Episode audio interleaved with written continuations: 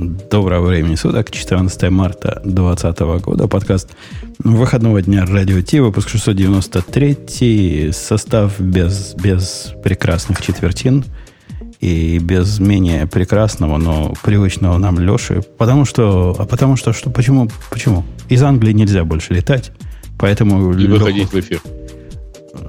Конечно. Я тут, дорогие слушатели, в э, микрофон кашлянул. Тут Грей стал сразу наезжать, говорит, прикрывайся вот этой частью руки. Как эта часть руки странно называется? В локоть. Кашли в локоть. Да не в локоть. Локоть я знаю. Оно как-то э, по-научному называется. Во-во. Вот странное какое-то название. Ну, где плечо, а где локоть? Ну, что, что это за глупость такая? Да? Поехали. Ну. Digital Ocean. И потом про предплечье нам Бобук дальше расскажет, поскольку он известный большой специалист по медицине, хотя и выпускник кулинарного... Ты путаешь, путаешь большой и крупный, но ты крутишь арманку. Кручу. Полный, короче. Это шоу создано при поддержке Digital Ocean. Digital Ocean – любимый облачный хостинг разработчиков. Запустите свой облачный сервер в одном из дата-центров, расположенных в Нью-Йорке, Сан-Франциско, Бангалоре, Амстердаме, Франкфурте, Лондоне, Торонто и Сингапуре. И управляйте им с помощью простой, интуитивно понятной панели управления или воспользуйтесь мощным API. Начните прямо сейчас. Перейдите на dot.co slash radio t и получите 100 долларов для использования в течение 60 дней. Бобок, там в чатике выясняют, ты кулинар или клоун. Решили, что клоун. По образованию. Не, не главное, по жизни. Главное, с первой буквы угадали, видишь? Э, то, ты знаешь, по первой букве у них противоречий нет. Я, я всегда про первые буквы. Когда вспоминаю слово, какую-нибудь букву и слово могу вспомнить. Кей, помнишь, в прошлый раз мы думали, что за программа для записи Кей, которая оказалась трактором. Но Кей же была, и так и у тебя ну, клоун конечно. и клоун. Э, ска- скажи мне, как... Э, Лошадиная фамилия, короче. Да, да, да. Скажи мне, дружище, как специалист по высоким технологиям. У нас остались еще высокие технологии? Мне кажется, да, конечно, остались. Эй. Ты думаешь, что все, все закончились? Э, ну, все к тому идет. Похоже, похоже на то. Скоро нам всем не до технологий будет. Но пока технологии есть, у вас есть шанс оторвать себе наушники, поскольку наушники от Apple, которые AirPod Pro, вам оторвать вряд ли скоро где-то получится, особенно лично, поскольку Apple закрыла все свои э, магазины. А, однако есть у Синхайзера э, несимметричный ответ на это дело. Нет, подожди. Ну, во-первых, давай не будем дезинформировать. Во-первых, в Китае магазины работают. Как это, конечно, нашим слушателям очень важно. Всем полтора, у которые нас, из Китая. У нас ну, есть слушатели в Китае, это зря так. А Прям большинство есть. наших слушателей находится там, где никаких магазинов никогда и не было. Да. Так в чем прав? То, даже иногда игры бывает прав. А, но возвращаясь так к теме, а, True Wireless, который от Sennheiser, первую модель мы обсуждали, и, по-моему, я радовался тому, что они вышли, как какая-то вменяемая альтернатива от э, хорошего, правильного производителя, и были обзоры прямо вау на это. В том смысле, что качество звука такое, что никакие арподы и, и рядом не валялись. А теперь вот вторая, вторая версия, которая решает проблемы первой и делает все еще круче, шелковистее и звучащее. Доложите специалисту по наушникам. Я эти наушники смотрел, в смысле предыдущие, которые были первые True Wireless, ага. которые, как назывались, Momentum True Wireless они назывались, да? Ну, эти тоже, да. только у этих двоечка добавилось. Да, да, у этих двоечка в конце. И они были ничего, и главная проблема у них была та, та, такая же, как у большинства конкурентов AirPod. Слишком большой чехол. Понимаете? Его просто неудобно держать в кармане. И вот это удивительно, почему никто не гонится за тем, чтобы сделать чехол размера, нормального размера. А звук, ну да, это нормальный звук, но тут же нужно понимать, что звук, который передается по Bluetooth, он же не про качество, он же типа про какое-то, ну, просто достаточное для музыки качество. Ну, те, не, которые, подожди, те, которые ты это, не увлекайся так, потому что э, вообще говоря, вот эти последние кодеки, они худо-бедно, но Прав. становятся лучше. У тебя iPhone? Э, у меня-то iPhone. Ну, я, iPhone, я и на Android все эти, все эти последние кодеки у тебя не поддерживаются. Понимаешь? А, не, ну, слушай, подожди. Для iPhone есть AAC, для э, э, для остальных, для, для Android есть Aptex. Да? Так, короче, я Наспор подключаясь проводом и, не пров, и без провода на, любых, на любых наушниках, которые позволяют и то, и другое подключение, легко определяют, музыка звучит по проводу или без. И это не потому, что у меня какие-то прокачанные уши. Нет. На самом деле разница довольно существенная, она е- есть, ничего с этим не поделать. Другое дело, что переживать по этому поводу не надо. Потому что качество музыки, в смысле, как это, детали в музыке пропадают, но в среднем все сейчас слушают музыку по Bluetooth. То есть на самом деле э, изменение в музыке должно произойти в ближайшие годы, которое связано с тем, что все слушают музыку без проводов уже. А те, кто слушал эти наушники, ну, как и Бобук, и имеют, видимо, более грубый, чем у Бобука, музыкальный слух, а они утверждают, что ничего подобного по Bluetooth, они, они там подчеркивают по Bluetooth, они никогда не слышали. Вот так они звучат, как никто и близко не звучал. С, с андроидом. Я думаю, с андроидом все-таки. А, Потому что Apple все это не поддерживает. 5.1, конечно, поддерживается, AEC поддерживается, но на самом деле ты по нему ничего сверхъестественного не передашь. Ну, может, не только в передаче дело, может, они сами по себе так богато звучат. А, а сами по себе могут. Смотри, а тут вот это важный момент, ты прав. Ведь можно улучшать качество звука прямо в самих наушниках. То есть не пытаться передать, как мониторные наушники, музыку из да, звук из а пытаться его всячески красиво подкрашивать. И с этой точки зрения наушники Sennheiser почти всегда такие и были. Они всегда были со своей собственной окраской, чтобы побогаче, покрасивше звучало. Вот есть два разных полюса только этого богаче. Есть Bose, который пытается окрасить музыку так, чтобы там было все прямо ух, у тебя дух захватывало. Есть Sennheiser, который обычно дает сильно больше басов э, и типа там э, проваливает немножко серединку, потому что им кажется, что так красивее звучит. Точно так же делает Sony, кажется. Потому что у них вот э, если, если вы помните, в 90-х годах там на кассетных еще Волкманах была кнопочка Мегабас, вот у меня такое ощущение, что она просто вот намертво запаяна и уже ее не отключают никогда. А, ты знаешь, Бабук, что сейчас есть такая концепция, называется современный звук.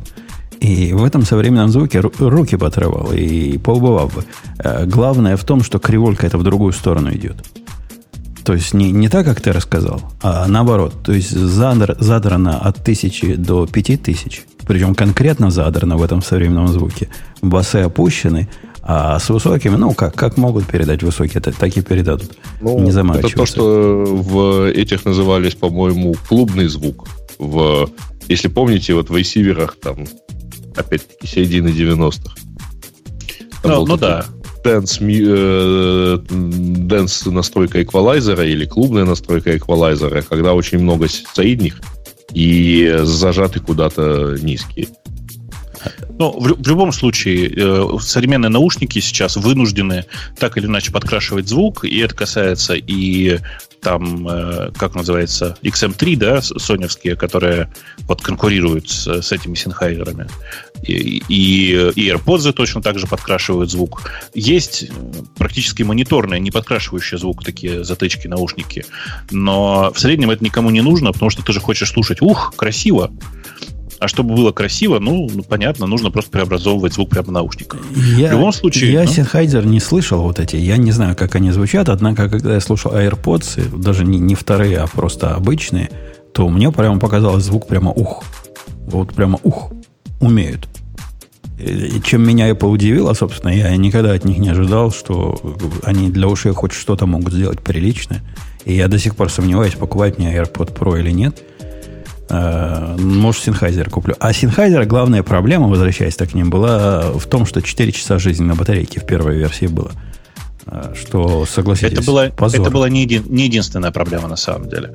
Э, есть еще один важный момент, про который все забывают. Действительно, время жизни батареи, я так понимаю, они увеличили, и слава богу. Говорят, 7 часов а, теперь. Ну, это окей, хорошо. У ну, меня как-то ним... многовато, правда, кажется. Мне тоже кажется, что многовато, но ты не забывай, они сильно больше по размеру, чем AirPods. Они прям больше, они торчат из уха, то есть они прям такие, ну, довольно массивные. Не, не, понятно, но я вот смотрю, у меня сейчас прям под рукой вот эти э, базешные, э, называется, тоже вот это, Free по-моему, или как-то так. Вот. И они тоже прямо так массивные, как очень большие сяюшки. 20, 20 минут. Как раз 4,5 часа. 20 минут мы ждали, и вот мы дождались через 30 минут. Здравствуй, Ксюша. Она же Маруся.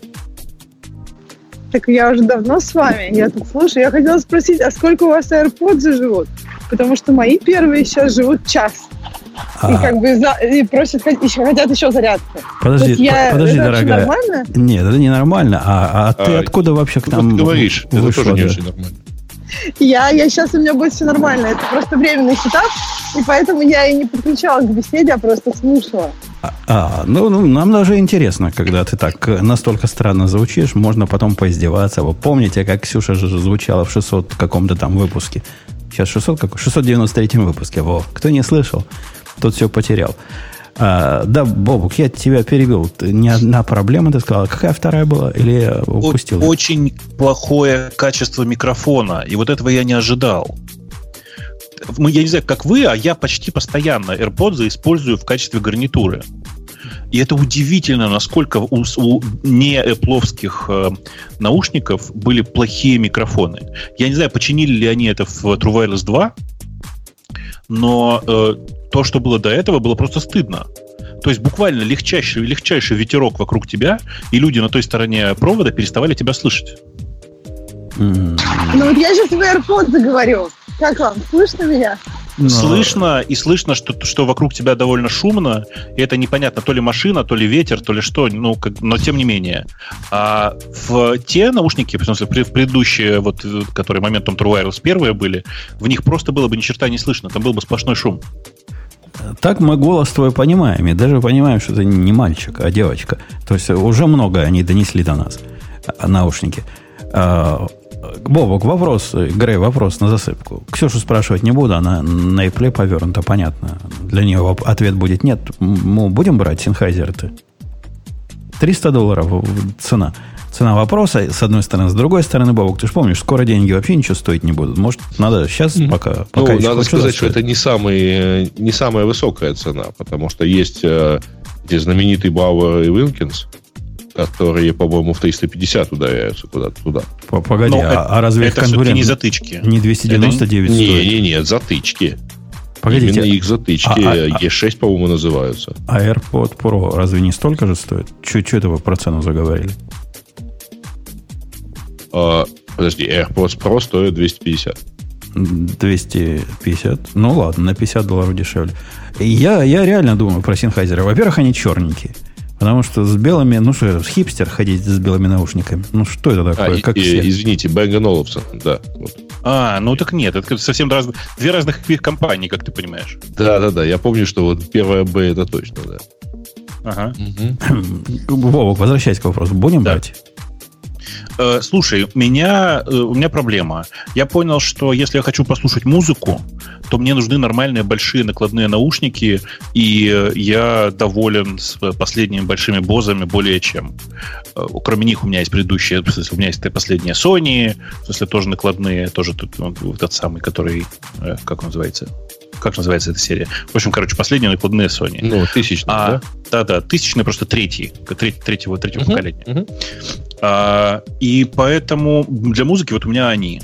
А если я хочу послушать там условно подкаст или что-то, где мне не важно качество звучания, меня настолько устраивают вот эти пловские э, AirPods Pro, что я прям даже не понимаю, зачем их я бы хотел на, что-то менять.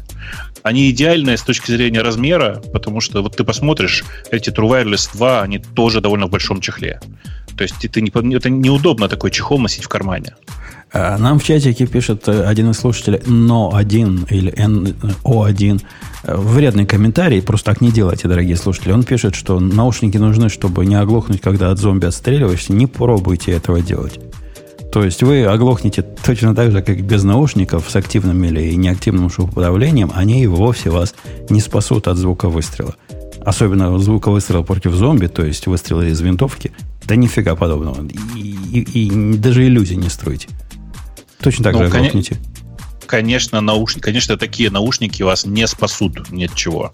То есть не надо так думать. Действительно, наушники вообще для этого не предназначены. И такие наушники, такие простые наушники вас не спасут.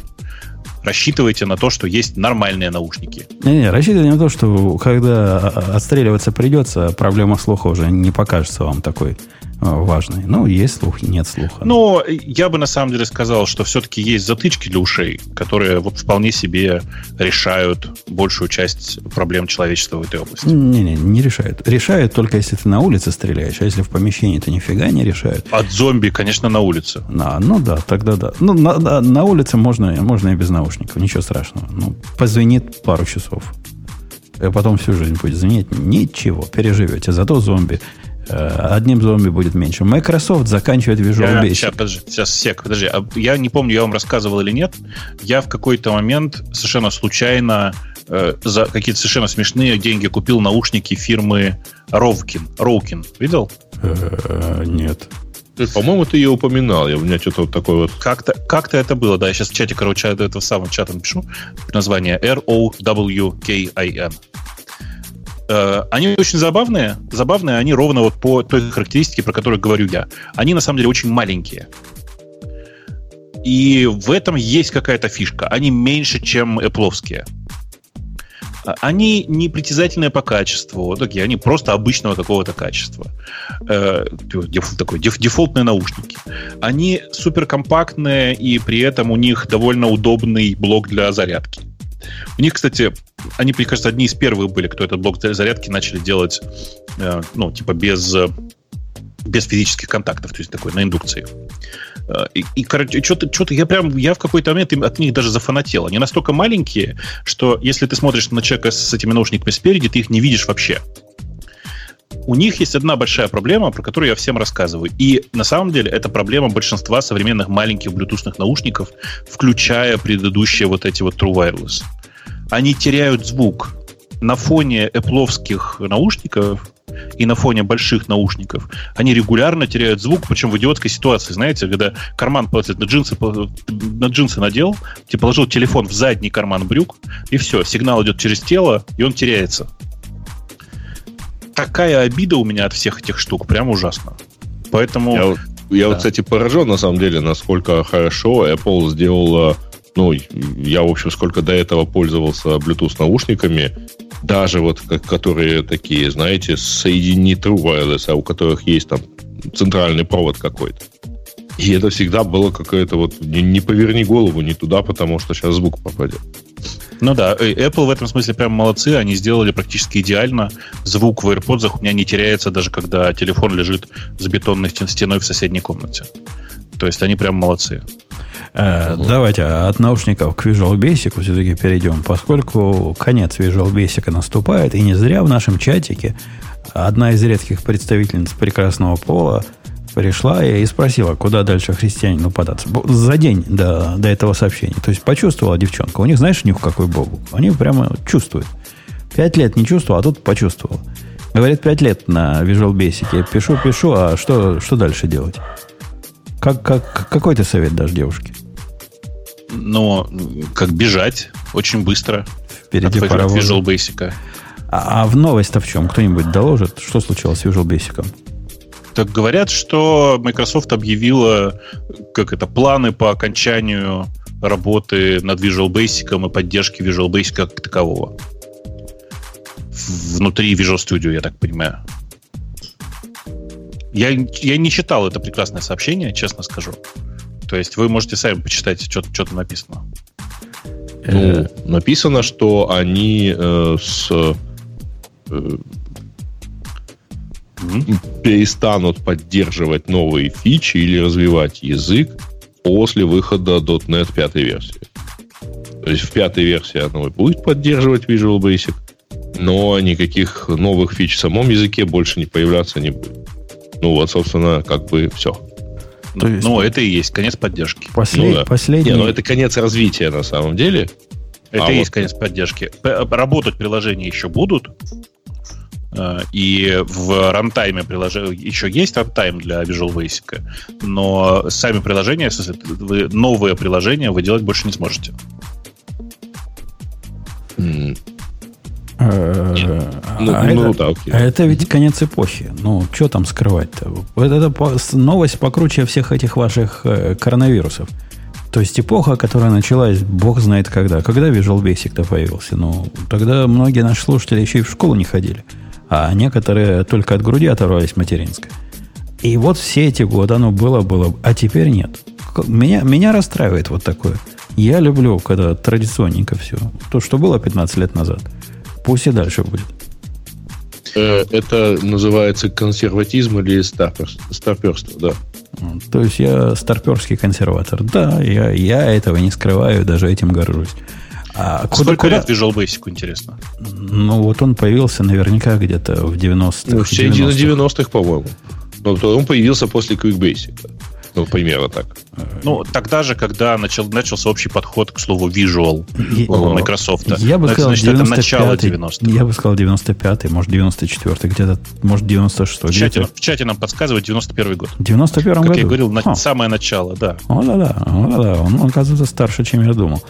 Э, и, и сколько, значит, ему лет? Стукнул 91 а сейчас 21 почти. Ну, То есть 30 э, лет он продержался? Почти 30 лет. Почти 30 лет. Обидно. Обидно, слушай, обидно. Технологии ходят. А куда денутся все эти специалисты? Или они станут таким же высоко востребованными, как каббалисты? Ну, слушай, если э, рантайм продолжит работать, то приложение продолжит работать, значит, кто-то кто будет поддерживать. Я думаю, что кто-то напишет э, конвертер э, из Visual Basic в Gambas, и люди, эти люди продолжат писать на Basic на Гамбасе. Вполне себе. Знаешь, что такое Гамбас, да, Жень? Звучит знакомо, но не более того. Это порт Visual Basic, Visual Basic для Linux когда-то был. Назывался Gambas, он до сих пор развивается. Если что, работает, мне кажется, на всех платформах. То есть он кроссплатформенный. То есть под, подобное, как для Delphi есть такая альтернатива open source. Э, как Lazarus, Lazarus для Delphi, да. да. Также Gambas для Visual Basic. А Ксюша к нам опять вернулась еще раз. Я не знаю, из, из автомобиля или стационарной студии. Давай, скажи что-нибудь, мы проверим. Раз, раз, раз. И стационарный. Мы чувствуем, мы чувствуем все вот эти полутона твоего, а твоего голоска. Да? Ощущаем. А как ты, Ксюша, переживешь-то то, что Visual Basic закрывают? Ну, я вообще спокойно. Я удивилась, что мы решили обсудить эту тему. Это как такая ностальгия и трибьют каким-то прошлому. Она так нам, нас с тобой, Бобук, старперами пытается обозвать, понимаешь? Я так и понял. То есть это такой Нет, кивок. прямо как я сказать. Да? Кивок Маруся наша пытается кинуть, но у нас есть для тебя много кивоков. Мы можем припомнить тебе много чего. Сколько ты у нас пропускала и сколько ты у нас задерживалась даже сегодня. Несмотря на то, что время уже на час. Тебе на два часа надо перевести. Нет, ты скажи, я, я с Трампом знаком, я попрошу, он устроит. Ну, понимаешь, э, за последнюю неделю случилось очень много всякого. И поэтому много всяких непредвиденных обстоятельств. Правильно? Ну а, да, только же у тебя случилось, у всех остальных все шло по плану. А за так это... нет, я говорю, у всех случилось, поэтому меня это тоже немножко затрагивает. Я, я тоже, я, я осознаю иронию. Я полгода обещала приходить вовремя, когда переведут часы. И в первый же день перевода часов да. А у меня какой, за, за эту неделю... Какой, какой первый день перевода часов? Часы переводятся через две недели. Уже перевели у нас? Вообще уже да, перевели уже неделю перевели. назад. Неделю назад. У меня, у меня для вас есть поучительная история для наших слушателей. Мы ведь любим тут поучительные истории. У которой сразу... У меня было три поучительных момента, но пока я донес их до нашего подкаста, один потерялся. Может, в процессе поймем. А, не знаю, в курсе вы или нет, что такое предохранители на бирже, но на этой неделе они сработали два раза. Э, предохранители на бирже это такая фиговина, когда, по-моему, по S&P 500, когда падает индекс больше, чем на 7%, включается первый предохранитель, то есть останавливаются торги на 15 минут, чтобы, значит, панику успокоить. По-моему, когда потом до 10% падает второй раз, э, второго я не видел. К счастью, до второго не дошло, первого хватило. Э, это было... Так, же, они после первого сразу включили, заново включили и продолжили падение же. Нет, оно не падало так, э, то есть до второго не дошло. До второго не дошло, но упало ниже первого, конечно. Ну ладно, да. Но... Да, да, да. И, и в результате появилась у нас, дорогие слушатели, с вами, у меня с вами, уникальная ситуация. Э, последний раз такое, говорят, было лет 10 назад, а тогда моих систем, которые вот это все обрабатывали в современном виде, не было еще. Посему я имел счастье первый раз наблюдать, как, как же Э, биржи вот это дело реагируют. Сразу первый урок. Вот эти люди из бизнеса, которые вам рассказывают, как оно должно быть, и те люди технические, которые пишут спецификации, они нифига не представляют, каких систем работает. То есть не верьте им. Пока вы глазами не увидите, что произойдет, не верьте. В жизни окажется это событие совсем-совсем другого рода. Обещали, обещали простое. Спецификация говорит, у нас тут есть поле, которое говорит, будет у нас хальт. И если этот хальт от э, вот этого э, предохранителя, то вот это поле будет 1, 2 или 3, в зависимости от уровня угрозы. Что ты думаешь, они сделали? Бог, ты не догадаешься. Ты не догадаешься. Просто не стали его заполнять? Нет, они заполнили. Но не 1, 2, 3. Четыре. Который, который CT, CQS, CTS, который Нью-Йорк стоковая биржа, она все прям по спецификации сделала. Прям эти умеют. А NASDAQ, NASDAQ, который вот это хай-тек, вот это самое оно, где все... Слушай, если, если NASDAQ хай-тек, то они должны были битики соответствующие заполнять. NASDAQ вписали там чуть ли не словами сообщения. Причем не, не в то, не в то поле. Это... Не в то поле, которое, которое обещали. Тебе же английским языком пишут. Хальт. Английским языком, хальт, да. В результате я посмотрел на это. Ну, к счастью, надо сказать, в этом во всем была система. То есть, глядя на, на записи в Монге, на эти хальты, которых там было на NASDAQ, по-моему, 4000 штук, сколько там бумаг продается. И я понял, да, вот это надо. Ну, в Монго запрос впендюрил. Если то-то, апдейт то-то, все дела. Радостные руки пожимаю, потираю себе. Отписываю, значит, всем, кто, кто волнуется. Не волнуйтесь, все будет в порядке. Сижу, курю бамбук. Курю, курю, курю, курю. Смотрю, что-то как-то не идет каменный цветок. Все мои анализы, которые должны работать, они работают. Но так медленно. И вот вы знаете, ощущение шока, насколько медленно. То есть анализ, который обычный, который срабатывает для большого заказчика за, не знаю, за 7 минут, обрабатывая все, тут за 7 минут э, одну букву обрабатывает. Он по буковкам у меня отчитывается. Там А закончил, Б закончил. Он сортирует это все. И при этом, ну, ну первое мое было, а, наверное, много данных слишком. Пошел посмотреть Монго, наверное, занят. Монго вообще на нулях. Я такого не видел никогда. Монго не делает ничего. При этом вот тот, кто обрабатывает, занят настолько, что сейчас процессор перегреется. Все ядра заняты.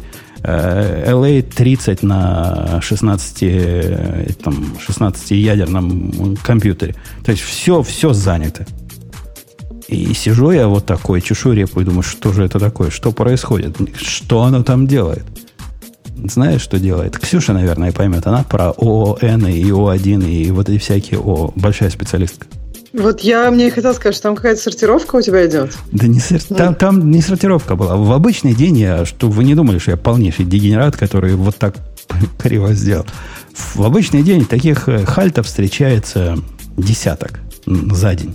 А тот же хальт на каждую бумагу. То есть вышло у нас на, на биржу 10 тысяч хальтов по количеству бумаг. Ну, как минимум 10 тысяч произошло. Ага. И что ты делаешь на каждый хальт? В принципе, есть один метод, который называется «взять хальт». Как он делает этот «взять хальт»? Он берет все хальты, которые есть за этот день, и э, проходит по всем по ним, и находит тот самый, который нужен. Но в принципе он, он не проблема, он кеширует. То есть он не ходит как дебил каждый раз и не берет. Однако есть другой метод, который говорит найти подходящий хальт. В результате он сначала берет все хальты, потом зачем-то для каждого хальта еще раз берет каждый. В результате получается, что цикл внутри цикла, который обходит все хальты. То есть посчитай эту сложность. Ну, n квадрат у тебя получается. Если там 10 тысяч, то как бы... Ну, дофига получилось, поскольку по, ну, времени, да, да, по да. времени вот это все занимало примерно от 100 э, до 120 миллисекунд. Вот это, вот это все, понимаете? А таких же, которых обрабатывают там же миллионы у меня, но умножьте эти миллисекунды на миллионы и представьте. Урок второй, мальчики и девочки. Если вы думаете, что это никогда не случится, и можно, как попало, написать алгоритм, как написал его я, который работал прекрасно последние 7 лет, то в какой-то из неправильных дней он выстрелит в одно место как выстрелил. Слушай, мне. ну ты, ты вообще оценил, какое прям чудовищное падение это произошло? В смысле, мне кажется, что люди, которые про технологии, они часто недооценивают. А я не помню вот так, такого уровня и такой скорости падения почти всех бирж. Э, Причем это не, не, не касается только Америки. В Европе также, в Китае также. Мне кажется, лет 30 уже не было, если не 40. Не, было в 80, по-моему, в седьмом году подобного падения рода. Э, в черной, ну, а я что сказал? А это что, уже 40 лет прошло с тех пор? 30, если не 40, сказал я. Ну, 30, если не 40. 33. А особенно Если забавно было смотреть, как, как себя Канада ведет. Чтобы вы понимали, у нас Канада это как у вас Эстония. Ну, примерно так. Вот и анекдоты у нас похожи. Так вот, с точки зрения бирж, Канада вела себя... Они заметили, что что-то не так, пошло не так через неделю. И честное слово вам даю, они неделю всю вообще не шевелились, тут все с ума сходили. Продавали дикими количествами. Канада себе, ну, как, у них все в порядке. А через неделю они заметили. И, и только в пятницу вот до них дошло, что что-то, что-то пошло не так, и у них тоже взрывным образом объемы торгов увеличились.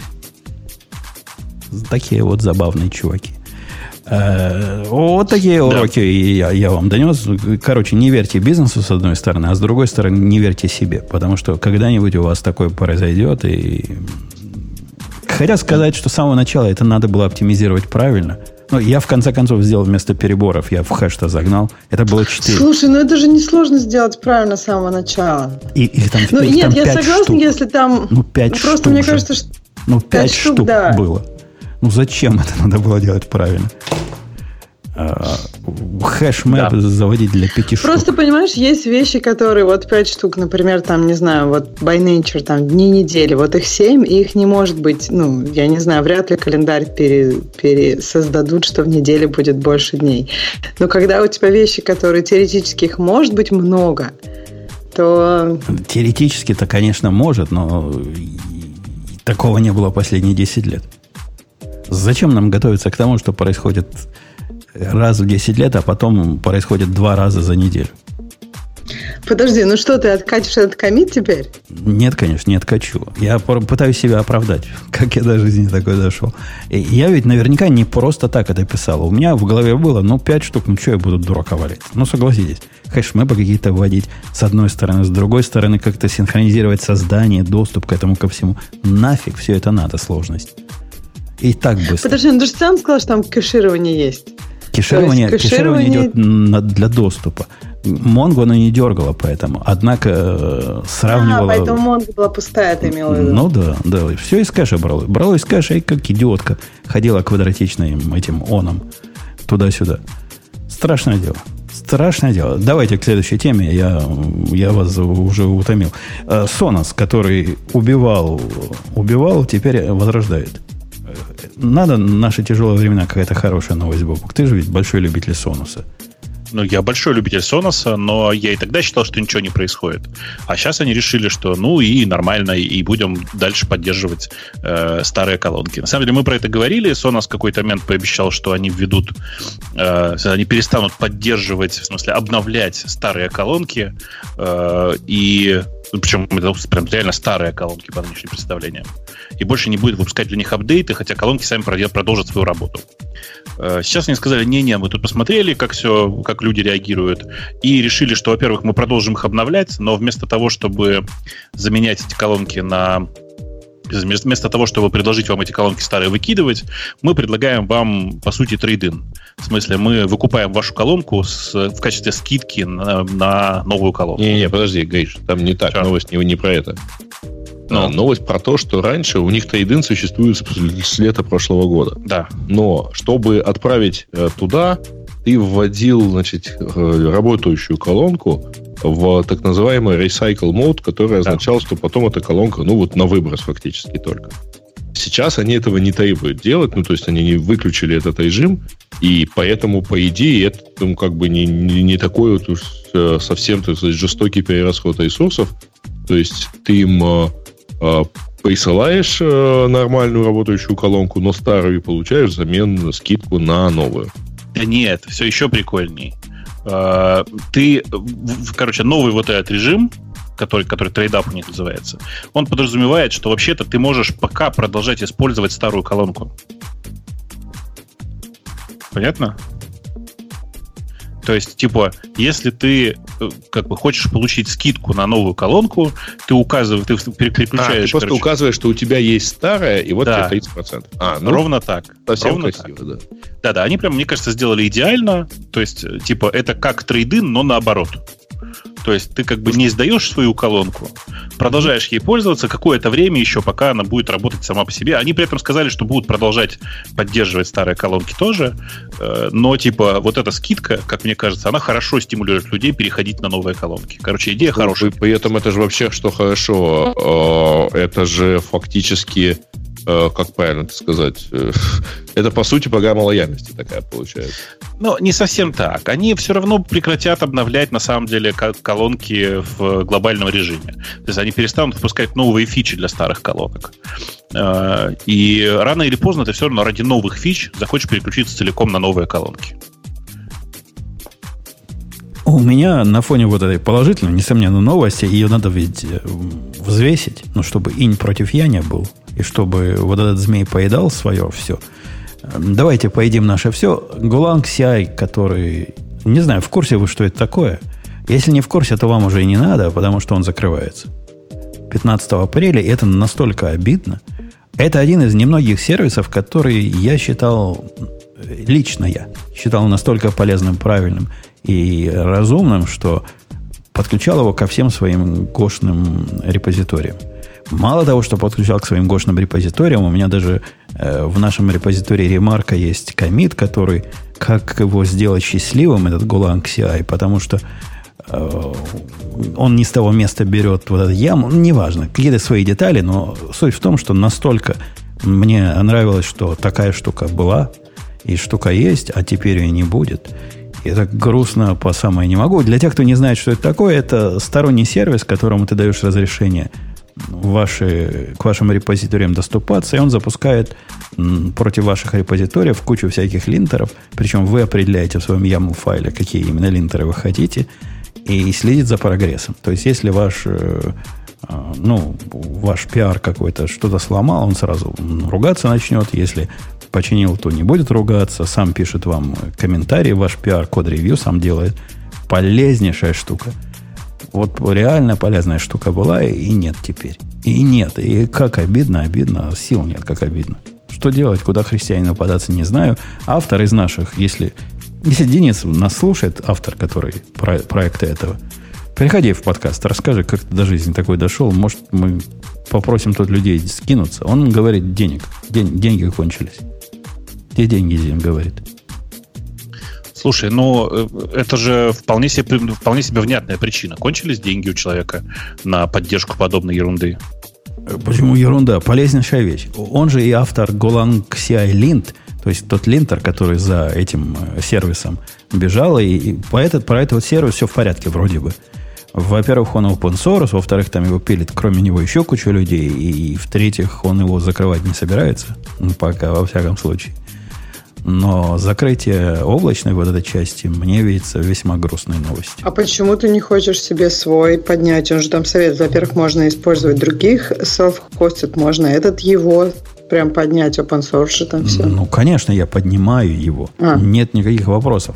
А, и, и линт этот является частью как бы процесса построения, но согласись, есть разница между тем, когда я делаю GoLint, и он падает в, во время CI и говорит, не шмогла.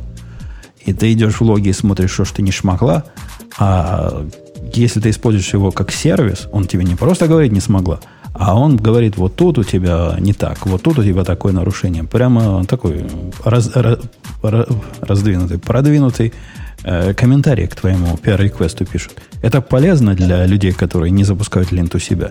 То есть человек со стороны пришел, закоммитил, билд, конечно, упадет, но в то же время и, и вот эти сообщения, они полезны. Ты сможешь прямо сразу сказать, смотри, чувак, вот здесь, вот здесь, вот здесь, вот поправь, а то, а то ой. Было полезно. Так а почему твой self-hosted не дойдут, не, не даст такие... А, или ты имеешь в виду, что э, каждый человек, то есть ты не можешь его заэкспозить для людей, которые со стороны приходят. Ты это имеешь в виду? Но... Ну, то есть внутри твоей компании все будет ок. А вот те, которые в твои pet проекты приходят... Не, я, я, я, я, у меня вообще он self-hosted нигде не поднят. И я не знаю, можно ли его self-hosted поднять. А где тут сказано, что его можно поднять? Я По-моему, там можно Линтер а, можно запускать. Ну, Линтер это другое дело. Это ведь не, не вот этот сервис, который в GitHub умеет прописывать. Я, я угу. ведь про сервисный уровень говорю. Линтер у меня и сейчас есть. А он говорит, есть другие сервисы, типа код климат. Ну, код климат. Да не, он говорит API Worker и веб-код is here. Ну, то есть, я так понимаю, что он все за open source, не только линтер часть, а вот прям все, ну, что ты можешь там, куда хочешь себе прописывать. Хорошо, я обязательно украду и поставлю куда-нибудь и попытаюсь натравить на своей GitHub репозитории. А, Бобук, тебе кажется это разумным, что проект, который интересен с точки зрения меня, и, видимо, не только меня, закрывается как финансово неинтересный? Слушай, но э, мне кажется, что тут дело не только в финансах, потому что, ну, я так понимаю, что ведь никто даже не попытался его монетизировать. Можно же было Patreon открыть, понимаешь, да? А погоди, у него тут сказано, что у него есть э, платящие заказчики. Там есть планы э, по оплате. По-моему, эта штука не работает с приватными репозиториями бесплатно. И это как раз тот способ монетизации, которым подобные Трависы и все прочие пытаются деньги получать. Ну, тем не менее, ну, оказалось, что денег недостаточно. Э, мне кажется, что можно было собирать из тех людей, которые пользу, хотели пользоваться и бесплатными фичами. То есть, ну, типа, мне кажется, можно было как-то выкрутиться. С другой стороны, ну, как человека осуждать? Не хочет человек его поддерживать, но почему бы нет? Да нет, речь-то не осуждение, речь о, о грустности. И я с тобой согласен. Если бы он выдал другое сообщение, типа, чуваки, у меня тут э, этот сервис, э, деньги кончились, как вы смотрите на то, чтобы бесплатная версия теперь стала 5 долларов в месяц? Я бы сказал, да ради бога, да давай, вот э, давай. И любое, даже, даже пятеро из нас, даже десятеро из нас, тысячи из нас, которые бы сказали бы «давай», это бы уже было в бесконечный раз больше, чем то, что ему такие бесплатные платили раньше. Ну, ведь оно того стоило. Может быть, хватило бы. Не факт, что хватило бы, но может быть. Да, ну вот я про это и пытаюсь сказать, что есть масса способов, как поднабрать денег. Я думаю, что все-таки дело не в деньгах. Он сам пишет в деньгах. Ну, понимаешь, люди иногда пишут причину одну, а в реальности дело совсем в другом. Ну, он еще как бы так пишет, что это, то есть, э, вот этот продукт никогда не... Э, то есть, у него были какие-то финансовые цели для этого продукта. Этот продукт этих целей не достиг. То есть, может быть, у него цели были слишком большие для этого продукта, и у него там есть другие способы, как добывать денег много, сэкономив время от этого продукта. Ну, все, все может быть. И, я, я согласен. Может, он вообще максималист. И если не может заниматься этим проектом на полную, так не буду заниматься вообще и, и закрою эту лавочку. Тем не менее, мне грустно. Э, давайте о какой-нибудь более высо- высо- веселой теме. Ксюша, для тебя тема. iOS 14 утекла, причем так утекла, что просто позор-позор. Э, говорят, так, так, таких утечек никогда у Apple не было, и вот опять. И теперь мы все про, про нее знаем. Ты, наверное, знаешь все, поскольку тебе это положено по, по работе, про утечки все знать. Ну, как-то мне не очень положено. Я почитала тут наши темы. Там вроде много всего такого, но, на мой взгляд, вот ничего такого, какого-то Вау, там просто про каждую фичу, например, mentions в iMessage. Так, господи, ну у всех уже есть mentions, логично, что они будут в iMessage, но там прям, что это какой-то big-big-big deal. Дальше, например, pencil, что pencil можно будет писать, и это будет автоматически в текст конвертиться. Это тоже вроде какая-то штука такая, ну, в мое воображение, например, но не взрывает. Или, например, что вот, ой, можно будет родителям сказать, какие приложения ставить на часы детей. Тоже вроде как бы, ну, ну, логично, на телефоне такое есть. Ну, то есть я э, я единственное, что не видела, не смогла почему-то, я как-то так искала, не смогла найти рендеры новые, как там есть вроде какая-то фича, которая связана с хоум-скрином, и если вы видели рендеры, как они аппетитно выглядят, я что-то пока по быстрым поискам не нашла. То есть все они говорят, в нашей что статье вот спрингборд переделывают. Ксюша, нашу статью до конца да, докрути, и будут тебе эти рендеры. А, ну то есть они, я так понимаю, видимо, мне нужно не в нашем, как его? Да, да и в нашем как... тоже вот. есть, в самом низу. Нет, там картиночек у тебя нету. Есть, у всех есть, у тебя нету. Да у нас есть. Бобок, ты видишь картиночки внизу? Просто надо им дать загрузиться, там очень много, по-моему, твиттера. Короче, лучше, лучше открыть с, с, с, действительно BGR и посмотреть Да, там. да, да, вот ну, там нормально. Ну, как-то опять же, ну, вроде не Ничего, да, ну, я не знаю. Тут, Мне не, кажется... Не, не, смотри, ты не забывай, что это на самом деле рендер который по текстовому описанию сделал Паркер. М. А, ну да, ну то есть это какие-то левые дизайнеры, не пловые дизайнеры, потому что, на мой взгляд, как-то видно. Ну то есть идея, я так понимаю, что будут какие-то... э, ты можешь выбрать какой-то другой вид приложения, не просто иконку, а какой-то более аппетитный вид, что как бы тоже уже давно было, по-моему, логично. Ну, Правильно? в, общем, в, в общем, да, конечно. Нужно понимать, что хоумскрин, который сейчас есть у Apple, он довольно бедный по функциям, и все ожидали, что там что-то новое появится. И даже эти рендеры, которые я сейчас вижу, они вполне себе, ну, как бы создают ощущение чего-то нового и оригинального. Поэтому я бы с удовольствием посмотрел на альтернативный вид хоумскрина. Ну, вообще, мне кажется, вот эти вот иконки, это какой-то вот просто, ну, я не знаю, десятилетней давности штука. То есть, как бы, когда телефоны еще были маленькими и не такими разухабистыми, то Ну, сейчас, я- очевидно, можно что-то по- поинтереснее сделать. Я бы сказал, что эти иконки в таком не, почти неизменном виде с нами с первого, с первого релиза iOS. Я и говорю, да, то есть больше 10 Да. лет Да, получается. да, да, да, да. И типа удивительно, что это то, что не менялось вообще никак. Все остальное менялось. Notify менялись, дизайн интерфейсов менялся, даже хиг менялся. Э, Но иконки остались как, как есть. И кажется, что их вполне, вполне себе можно поменять на что-то более новое и интересное. По крайней мере, я жду. А скажите мне, мальчики и девочки, как называется, вот это слово я забыл, когда что-то происходит, а тут приходит компания и пытается это событие для себя использовать. Есть какое-то слово? как- Newsjacking, по-моему, да? Не-не, какое-то более обижающее. Гнусно. Да, как-то более гнусно это звучит. Запрыгнуть в hype train это называется. Ну, У, у нас, у нас GitLab, конечно, отличился. GitLab этим любит отличаться. хайпанул. Да, хайпанул. Они, помните, как они хайпали, когда Microsoft купил GitHub? Ну да. А теперь они хайпают на коронавирусе. И рассказали всему миру такое подробное, подробное изложение или даже сочинение, э, как, значит, э, делать э, удаленную работу правильно. Тема, несомненно, актуальная, оказывается актуальная, поскольку количество людей, которые страдают от того, что все позакрывали. У, вас, Ксюша, закрылась уже контора?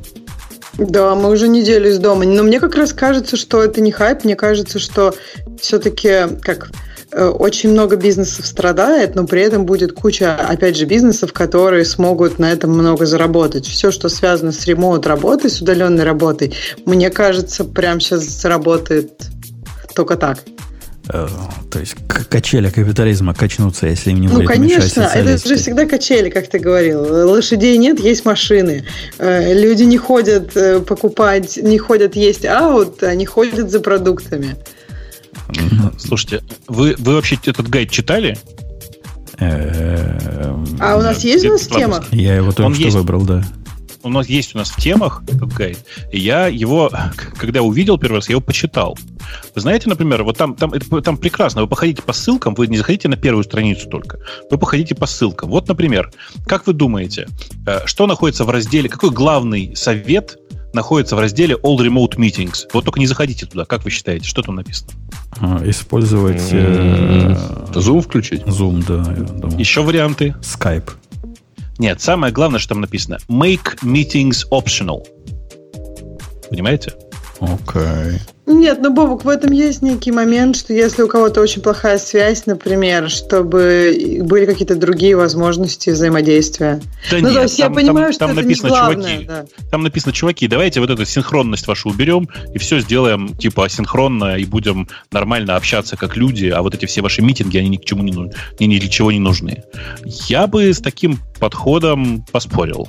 Не, Бог, ты не понимаешь просто. У тебя нет э, специфики работы в распределенной, э, в удаленной, как она называется, all remote команде. Они ведь все такие, мы все такие. У нас э, митингов вот таких э, лицо к лицу и, и все вместе собрались, по сути, и так нет. В смысле, у вас зума нет какой-то, у вас нет ремоут-связи А нам, раз в неделю нам, нам не надо, нет. Мы раз в неделю просто в офис Так приходили. подожди, раз в неделю вы в офис ездите. Конечно, Нет, конечно. ну вот представь, если бы у вас не было офиса, вам все равно бы пришлось когда-то собираться. Может быть, не все вместе, но это тоже вопрос. Но хотя бы там вот... Суть этих сборов, суть этих сборов не состоит в том, чтобы как-то знания передать. Суть этих сборов состоит в социализации. Социализация через э, Skype или через э, Zoom мне видится сомнительной идеей. И, и таким... Если нет никакой другой социализации, вот честно, это лучше, чем вообще не социализация. Потому я что я поспорил. работала ремонт много и с разными часовыми поясами, и ну, не встретиться совсем, и встретиться... Ну, то есть у меня были люди, с которыми я общалась там в течение года, например, только по видеосвязи, и при этом у нас, ну, как бы завязывались очень классные технические такие э, коллаборации. Ну, а, то есть нет, и, мне и кажется, если бы я их не видела, было бы хуже. В нашем, ты ведь знаешь, Ксюша, что в этом вирусе только интроверты выживут. Поэтому тем, кому не надо и видеть своего собеседника, и достаточно чатиком с ним пообщаться или телефоном позвонить, а не устраивать э, все, все союзные митинги всех участников по удаленной связи, и лучше их и не устраивать. Зря время только потратить. Если это совместить с чем-то полезным, например, с, по, с потреблением еды, да я согласен, то вполне можно. Ну, жуешь и смотришь в камеру. Хорошо, все жуют. Слушай, а вот это у нас не работает. У нас как бы менеджер предложил, давайте делать. У нас раз в неделю был, мы ходили вместе на ланч. И давайте типа делать этот ланч удаленно. По-моему, очень крипи. Но я не знаю, как объяснить. Сидишь, короче, ешь. Не, я, мы, ну, то есть многие сказали, нет, ну никак. Слушай, не Слушайте, знаю. но тут э, я пошел глубже читать, говоришь, спасибо за незабываемые, так сказать, советы. Э, потому что тут написано дословно, что meetings are about the work, not the background. И дальше, типа, не тратьте время, э, пытаясь найти идеальное место для видеозвонка. Э, типа, celebrate unique surroundings. Как это правильно перевести-то?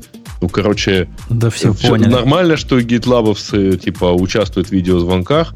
Туалета. С берега озера, из кофешопа, я надеюсь, не амстердамского, а, или даже э, во время ходьбы.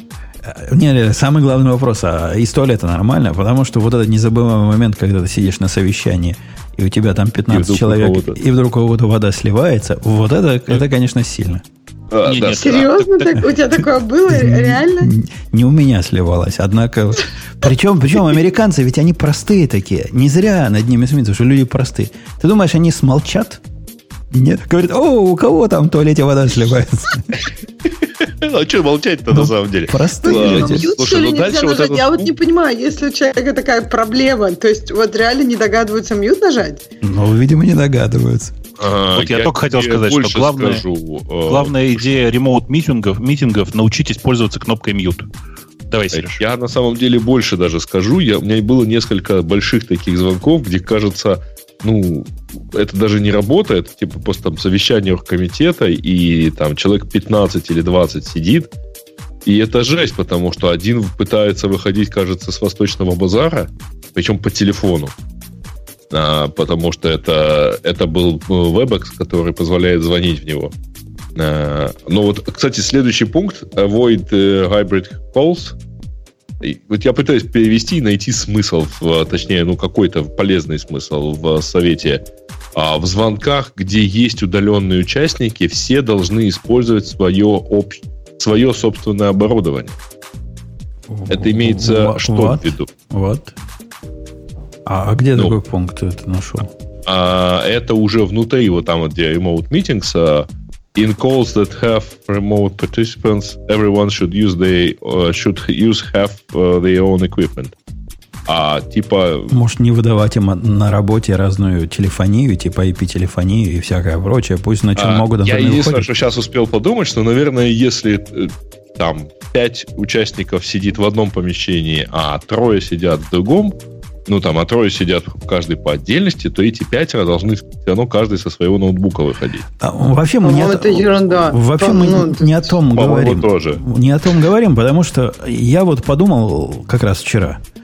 А представьте себе компанию, ну, среднего размера, которая работает только в офисе, и вдруг им теперь вот такое вышло работать из дома.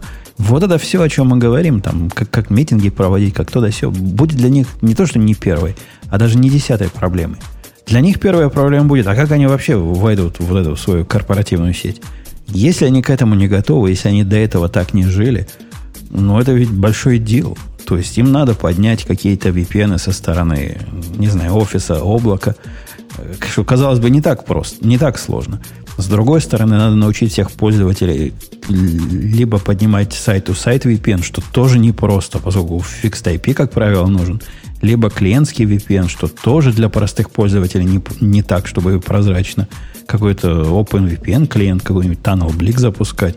Что это такое? Как проверить, Слушай, что она ну, работает? Мне кажется, в наше время VPN это ну, не, не, не только прерогатива очень больших компаний. То есть в маленьких компаниях есть такая необходимость, что сотрудники иногда работают удаленно. И для этого им нужен VPN. То есть, мне кажется, вопрос, что там люди могут там час-два из дома поработать там, или когда там приболели, это, мне кажется, открытый вопрос для многих, и мне кажется, VPN у всех были. Мне кажется, вопрос Да, в у том, кого что у сейчас всех, Занька, все будут... у кого у Ну, всех? смысле, Воз- даже возьми у компанию, небольших э, компаний, возьми- мне кажется, были... Ну, я работала в небольшой компании раньше, и как бы это был, ну, у тебя, VPN был. у тебя ошибка выжившей, потому что не все компании, которые могут работать удаленно, они компьютерные компании. Возьми, например, мальчика моего со своими грузовиками. М, Окей. А Какие VPN? У них там на WordPress сайт поднят, это, это все их оборудование. А теперь им опаньки говорят, надо, надо работать из дома. А как, а, как, ну как, то есть где? ты говоришь где? не IT-компании. Наверное, да, ты прав. Я думаю, это не- у меня не про ошибка вы- выжившего, а если мы говорим про программерские конторы, мне кажется, многие из них имели такие возможности. Но вот если брать не IT-сферу, то да, конечно, у них там, я думаю, ничего не было. Несмотря на то, что многие могли бы работать из дома. А, а какой им совет мы можем дать, Бабух? Представь, слушают нас э, владельцы таких э, средних маленьких компаний, которые не IT, которые понимают, что надо срочно работникам из дома устроить э, вот это все. Ты бы что посоветовал? Ты не знаю, мне кажется, что не заморачиваться и э, сказать людям, работайте, как вам работается. Так они не, мог- они не могут Слушайте, там на самом деле ни к чему. как раз проблемы доступности для таких компаний, не разработческих там с девелоперскими серверами и так далее, а они на самом деле решаются довольно просто. Идите в сторону облачных э, решений, Да какой, ну, то есть, чтобы, куда, куда чтобы у вас идите? гарантированно ничего внутри офисной сети не находилось. Погодите, это вот совет какой-то из серии «Быть красивым и здоровым». Куда они пойдут сейчас? У них есть какой-нибудь там 1С бухгалтерия или еще чего-то такой местный аналог, который доступен по адресу 10.00.15. Ну, слушай, И чего они значит, делать-то э, берем ноги в руки, идем в амазоновское облако и поднимаем там инстанс с виндой. И ставим туда 1С. Э, вот. Как говорится, во-первых, э, э, идти в Амазоновское облако поднимать это для специалиста. И моя идея в другом. Моя идея в том, чтобы они... Кстати, идея, Бобук, для бизнеса. Сделать бизнес, который будет продавать наборчики. То есть один центральный и, и, и все вот эти для клиентов коробочки, которые, ну, не сами, конечно, их будем делать. Просто мы их настраивать будем. Возьмем коробочку одну с Ты каким-то... думаешь, такого нет уже? Конечно, коробочки такие есть. А- Однако построить бизнес, который целиком вот этим занимается, то есть ты ему пишешь, хочу 18 своих э, удаленных работников подключить к офису. Он тебе одну большую коробку с той стороны, где VPN-сервер поднимется, и для клиентских либо VPN, либо ну, сайт-то-сайт маленькие коробочки, которые с той стороны. Уже настроены, только включаешь, и все, и сразу все работает. По-моему, такого сервиса будет огромный спрос сейчас. Вот для компании, которая грузовики гоняет, ну, представьте, какая красота. Я вообще всем рассказываю, что у нас как-то э, во время очень интенсивной работы удаленной э, одной команды, которая делала довольно большой айтишный продукт в Яндексе, ребята придумали, э, как мы говорили, окно в Европу, в смысле окно в другой офис. Э, очень классная практика была, э, когда в команде, где, которая сидела в Москве, стоял телевизор на стене, на телевизоре стояла камера, а в телевизоре всегда была трансляция из аналогичной комнаты из другого офиса. И было ощущение, что ты буквально подходишь к окну и говоришь, эй, чуваки, а у вас там, и дальше ну, как будто бы ты в одном офисе с ними находишься, понимаешь, да, через окно разговариваешь. Что-то мне кажется, что для того, чтобы реализовать хорошо режим, как бы удаленный офис, нужно делать что-то подобное. Окно постоянного присутствия. Знаешь, как классно будет? Слушай, я вот хотел тебе сказать, какая. что такая штука вообще не работает в OpenSpace, потому что у меня в вот была такая штука. Работает, вообще да. не работает, да. То есть нет ощущения, что ты сидишь с командой, несмотря на то, что ты их видишь, потому что, ну, как-то вот совсем по-другому. Я, я, как бы у нас такие штуки практикуются, вот мне кажется, в комнатах действительно они бы работали. Но вот в, когда open space, мне кажется, это не так эффективно. Бог с ними с комнатами. Давайте доведем к реальности, к тому, о чем мы сейчас говорим. То есть мы, если я Бобука правильно понимаю, он предлагает каждому удаленному работнику включить видеокамеру, которая будет его передавать э, всем. Правильно? Ну, подожди, есть порталы вот эти вот амазоновские, гугловские, фейсбуковские. Вот такая штука тебе может создать ощущение присутствия разных людей у тебя. Зачем? Ну, да. Зачем оно мне надо? Зачем у меня ну, в углу дисплея или в отдельно висящем телевизоре квадратики, в которых в одном я буду Ксюшу и в другом Грея, в третьем Бобука? Что оно мне даст? Ну, например, тебе пришла в голову мысль, что Ксюша негодяйка, и ты такой, Бобук, а Ксюша негодяйка. И как бы и поговорили, понимаешь? А я ему в Телеграме напишу, скажу, Бобук, ну да, Коля, Ксюша будет вот своей женской феминностью на всех доставать. И Так-то нормально. ты прав, конечно. В смысле, конечно, можно в асинхронном режиме, без всякого голоса общаться, все такое. Но когда ты неделю так посидишь, через какое-то время хочется живого человеческого общения, общения. Хотя бы пару слов. Да ладно, я так годами сидел. Ну, что ты мне басни рассказываешь?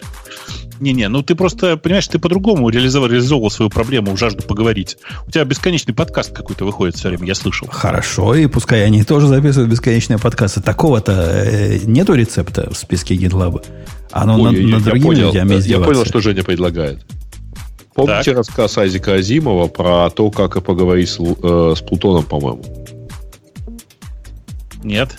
Ну, там, э, если коротко, значит, э, Каизис, э, значит, земляне, отправленные, на Плутон, попадают там под атаку каких-то инопланетян, и вот там вызывается какой-то, значит, кризисный штаб, и главному генералу в этот момент приходит мама. Ну, типа, так сказать, посмотреть, как сыночек живет. А они пытаются решить, как, мол, типа, наладить связь с этими учеными, которые там на базе. И говорит, понимаете, говорит, мы вот отправляем им сообщение, мы что-то не, не туда 12 часов идет сообщение, они отвечают, мы что-то не расслышали, переспросили, вот суток уже нету. И тут мама говорит, а, а зачем, говорит, вы просто говорите все подряд, и пусть они также говорят все подряд, все, что они считают нужным. Вот. Скорее всего, вы все равно скажете все, что интересует собеседник. Это относится ко мне, я не понял. Как? А вы это видели... относится к твоей идее, пусть все делают подкасты. Ну, то есть, вот ты будешь делать подкасты про все бесконечные, они будут, ну, там, твои ну, сотрудники да. будут делать ну, подкасты да. про все. И решать свою проблему социального общения. А ну, и видели... в итоге ты узнаешь все, что, так сказать, они хотят Да тебе... ничего не узнаю. Если бы они слушали мои подкасты, мои работники, что бы они узнали? Во-первых, на каком-то непонятном языке. Они бы, наконец, бы... Ой, я знаю, чтобы, чтобы было бы. Научились по-русски Они бы, наконец бы рассказали нам историю про программиста. Вряд ли. С этими коллегами я не так долго сижу. Вы видели вот этот вирусный ролик, который чувак э, в телевизоре был? Ксюша, ты должна бы его видеть. Он в Америке тут прогремел вовсю. Какой из? Ну, чувак сидит у себя в костюмчике, в домашнем офисе, дает интервью какое-то на центральному телеканалу. И тут входит его ребенок, то есть прямо маленький, и начинает там... А, ну, это старая а, история, ну это же известный Юкейный, по-моему, какой-то чувачок. Да, ну, да, да, да, да, да. Это старая история. Это какой-то профессор, по-моему, Великобритании. А, это было года два, по-моему, назад. А, красивая история про то, что там ребенок бегал, а ну, всем было приятно. Да, Нет, никому, никому, приятно, никому приятно не было. Вы посмотрите на этот ролик. Сначала один ребенок входит. Э, его мамашка забирает, потом вкатывается на, на своем этом каталке другой ребенок. Его мамашка чуть ли не ползая забирает, чтобы в кадр не попасть. Э, это было жестко. Это было не, не весело. Эм, в смысле, а что вы, ну, то есть, мне кажется, что что в этом такого жесткого? Ну, давай, да, допустим, это никогда не стало YouTube мемом и все такое, ну, а что в этом такого жесткого? Ну, ты имеешь в виду работа из дома, жестко в этом смысле или что? И я имею в виду, что это один из тех примеров, когда э, одна из, одной из э, рекомендаций, с которым я, в принципе, согласен, работать дома, это в том, чтобы у тебя было закрытое пространство, которое окружающие воспринимали как офис. И... А, это другой, на самом деле, аспект. Мне кажется, вопрос тут не восприятие. Главное, что там просто ключ был. Потому что восприятие, мне кажется, это уже... Не мог дверь закрыть. Есть, понимаешь, э, некоторые граждане, у них еще не выросло достаточно восприятие, у них а, не а ноги уже а, ходят. А, а мама, мамашка где была? Ну, представляешь, мамашки говорят, сейчас у меня с главным нашим английским телеканалом будет интервью, которое я всю жизнь ждал. Неужели нельзя ребенка придержать, чтобы он не заходил в комнату? Слушай, ну, а можно. ты не знаешь, сколько, может, у него мамашки там четверо, например, и просто По у нее рук не хватает. Руки-то всего две, ты понимаешь? Прочим, а, оцените, что все это нам рассказывает человеку, у которого регулярно на заднем фоне лает собака. Конечно. А вот когда собака лает, и даже мои звукоизолированные двери не помогают, потому что лает она в подкасте это, нормально. А когда совещание с серьезным каким-то банком, то к счастью, у меня специальная кнопка есть на Синхайзере э, переговорном, которая позволяет собаку быстро заткнуть. Специальная такая кнопка, на которую собака нарисована. Нажимаешь, и сразу собака пропадает. Может, лучше электрошокер? Э, мне, у меня была такая, у меня была такая мысль. Есть, кстати, такая, такое устройство, ошейник, который можно удаленно. Семья не разрешает, говорят, не позволим над собакой издеваться. Так что, так что нет, нет у меня такого Чатик сообщают мне, что как раз для этого у тебя столько пистолетов, и это каждый раз другая собака. А вы, вы хоть раз выстрелы слышали? Ну что, что вы придумываете? Нет, ну у тебя вот же есть специальная кнопка, да, это педаль для а, кашля. Она против, же... она против собак кнопка у меня, а против пистолетов нет. Из полезных советов, что тут они еще советуют? А, э, слушайте, я не знаю, что они там советуют на самом деле, но вообще э, это, кстати говоря, основная проблема работы из дому, это то, что из дому легче прокрастинировать. То есть тебя ничего не тянет, у тебя должна быть самодисциплина в этом отношении. И вот это плохо решается любыми техническими средствами. А, Слушайте, насколько же, довод, насколько довод. же у, у всех по-разному, да? Вот у меня, мне сильно эффективнее дома работать. Я, наоборот, раздражаюсь, что мне приходится ездить на работу иногда. Конечно, это раз. А во-вторых, э, если, если работник не работает дома, он точно так же не будет работать на работе, с моей точки зрения. Я географической разницы не вижу, которая сидение в общем офисе привносит, но я уже об этом не раз говорил. И тут проблема не с удаленной работой, тут проблема с работником. Вот я, на самом деле, у меня тоже, для меня нет такой географической разницы. Я могу натренировать свой мозг, работать, может быть, первый день это как бы я на что-то отвлекаюсь, но потом все ок. Но знаешь, вот многие люди, я слышала, говорят, что для них это имеет гораздо больше эффект. Вот они приходят в гораздо ну, больше хочется работать. Дома сильно тяжелее сконцентрироваться. Ну, то есть все же просто разные, наверное, нет? Не думаю, что настолько разные. И есть совет, который мне... Я сам его не практикую, но многие, многие из тех, кто страдают от подобного, что ты рассказываешь, Ксюша, говорят, надо процедуру, вот эту рутину проводить, такой же, как когда идешь на работу, и она тебя мозги на место вставит – то есть проснулся, принял душ, почистил зубы, э, накрасил глаза, красиво оделся. Это я в твоем контексте рассказываю. Мне не надо красить глаза.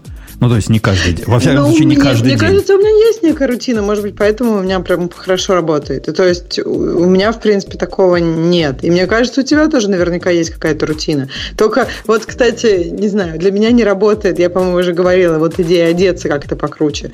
Для меня вот офигенная плюшка дома, одеться так, как мне комфортно. В пижаме, а, ну, в да, пижаме встать, работать ну, как не в пижаме, ну да, так. У, у, у нас, видите, Ксюша, в, на, в нашей компании, в отличие от вашей, большой бенефит в том, что мы и на работу ходим так, как садимся напротив своих домашних дисплеев. Ну, come on, не все, наверняка я, ваш там. Я вот в спортивном костюме на работу не хожу.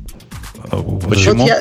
А, во-первых, почему? Во-вторых, мы в штанах, не в штанах, а в шортах и в сандалях ходим. Это то же самое, что в спортивном костюме. Э, ну, сравнимо, да? А ты видел, Грей, в каких майках наши чуваки приходят? Это прямо даже меня передергивает. Ну, не только от того, что хорошо бы их постирать, но и от надписей на этих майках.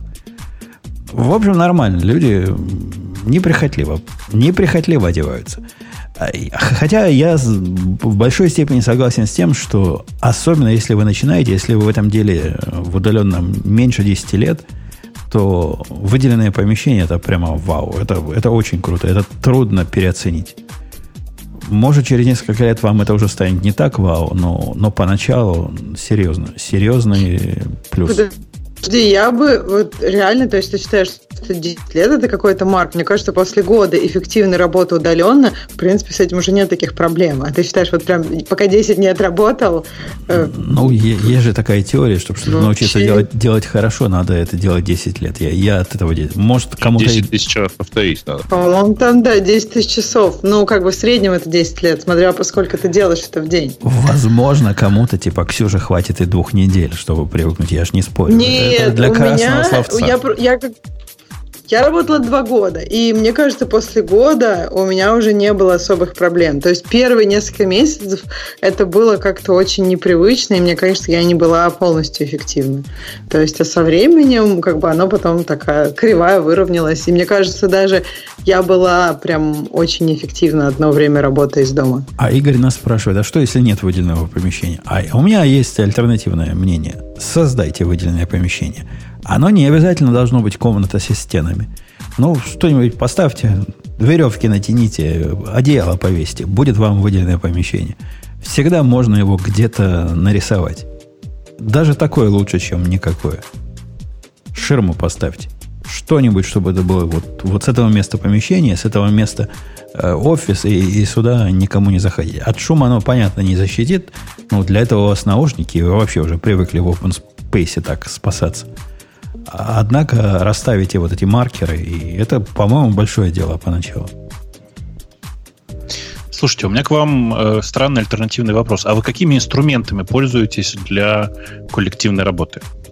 Ну, вот в смысле, вот у людей есть там, не знаю, э, чатики в Телеграме или в Слаке. А еще что? Ну, смотря для чего. Ты полный стек для, всего, для коллективной для всего, работы. да. Ну, во-первых... Ну, вот у тебя в чем видеоконференции, например, у тебя в чем? А, не в чем. Есть? а у меня нет. Ага, Один так. раз, когда я ехал в гости в Израиль, зачем-то им понадобилось провести видеоконференцию, мы ее провели по скайпу. Причем смысла в ней не было вообще никакого. Просто они по мне соскучились за неделю. Э, а так у нас нет никакого регулярного средства. Для разработческой компании средства коллективной работы э, ну, не связанные с социальностью, гораздо важнее – ну, они ведь у вас и так есть. У вас и так есть issue трекер какой-то, у вас и так есть то место, в котором ваш код хранится, у вас и так есть общее место, в котором код строится. Без всякой связи, удаленная она или локальная, у вас уже есть эти общие места, которые прекрасно подходят для удаленной работы и для удаленного взаимодействия. Ну, э, с одной стороны, я с тобой согласен, с другой стороны, э, типа, есть много деталей. Например, мне вот, например, часто бы хотелось реально иметь возможность типа отделить рабочие мессенджеры э, от э, нерабочих. У меня сейчас, к сожалению, все в Телеграме, меня это раздражает. Я тебя настолько понимаю, я тут О, давно рассказываю. Я вообще тоже, Бобок, тебя понимаю. То есть в Фейсбуке, например, сейчас ну, есть такой публичный продукт, который называется Workplace. Это Facebook, но для работы. И вот когда-то давно этого не было. И это был такой кошмар, потому что ну, это просто вообще никак. Сейчас прям офигенно. Сейчас у меня есть как бы мессенджер для работы и мессенджер просто мессенджер. И это ну прям удобно очень. А у меня есть три мессенджера. Я, я вас всех сделал. У меня есть мессенджер для работы, который Rocket Chat, который исключительно внутренний, и к нему нельзя даже вне нашего VPN подключиться. Во-вторых, есть Telegram, которым, ну, который Telegram для, для всех остальных публичных своих контактов. И в-третьих, есть для, для дома, для семьи. Все мои домашние исключительно через Messages общаются. Или как оно сейчас в Apple называется. Так что целых три есть. А, однако Бог понял, хороший или поднял. Поднял или поднял. Что он сделал, Грей? И то, и другое. И то, и другое. Он вот снизу вверх Лишь переместил. Переместил. Полезную идею о том, что разделять надо рабочее и нерабочее. Э, например, email клиенты разные иметь. Э, например, иметь вообще все разное. Вот если у вас работа, она вот в этом. А если это не работа, то она вот в этом. И так делать везде. Я одно время даже, Бабук, ты знаешь, пытался браузеры так разделить, правда, не пошло. Я слишком привязан к Safari. Но идея была рабочая в Chrome держать, не рабочая в Safari. А у меня все отлично, у меня все находится в Firefox, Firefox но у меня в Firefox есть раздельные контейнеры. Один контейнер под работу, второй под, под все остальное. Так, ну, можно же просто разные открываешь. У меня обычно просто один и тот же браузер, но я раз, э, открываю разные окна. И вот как бы удобно да, достаточно. Ну, у меня, видишь, еще просто авторизация в разных контейнерах разная. Mm-hmm. В том смысле, что в одном месте у меня один индексовый, например, аккаунт, в другом другой, и я их прям разделяю совсем.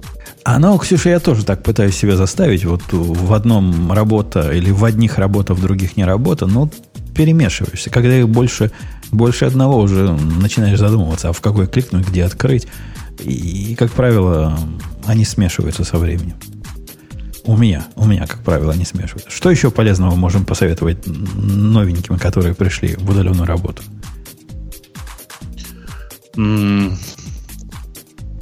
Что еще полезного? У нас ведь, заметьте, теперь уникальная ситуация. Вот этого всего, о чем мы раньше предупреждали, о чем, о чем раньше многие, не мы, многие предупреждали, что работники удаленные – это люди второго сорта, их не так в офисе воспринимают, это уже пропало, это уже не проблема. Теперь у нас ситуация все удаленные.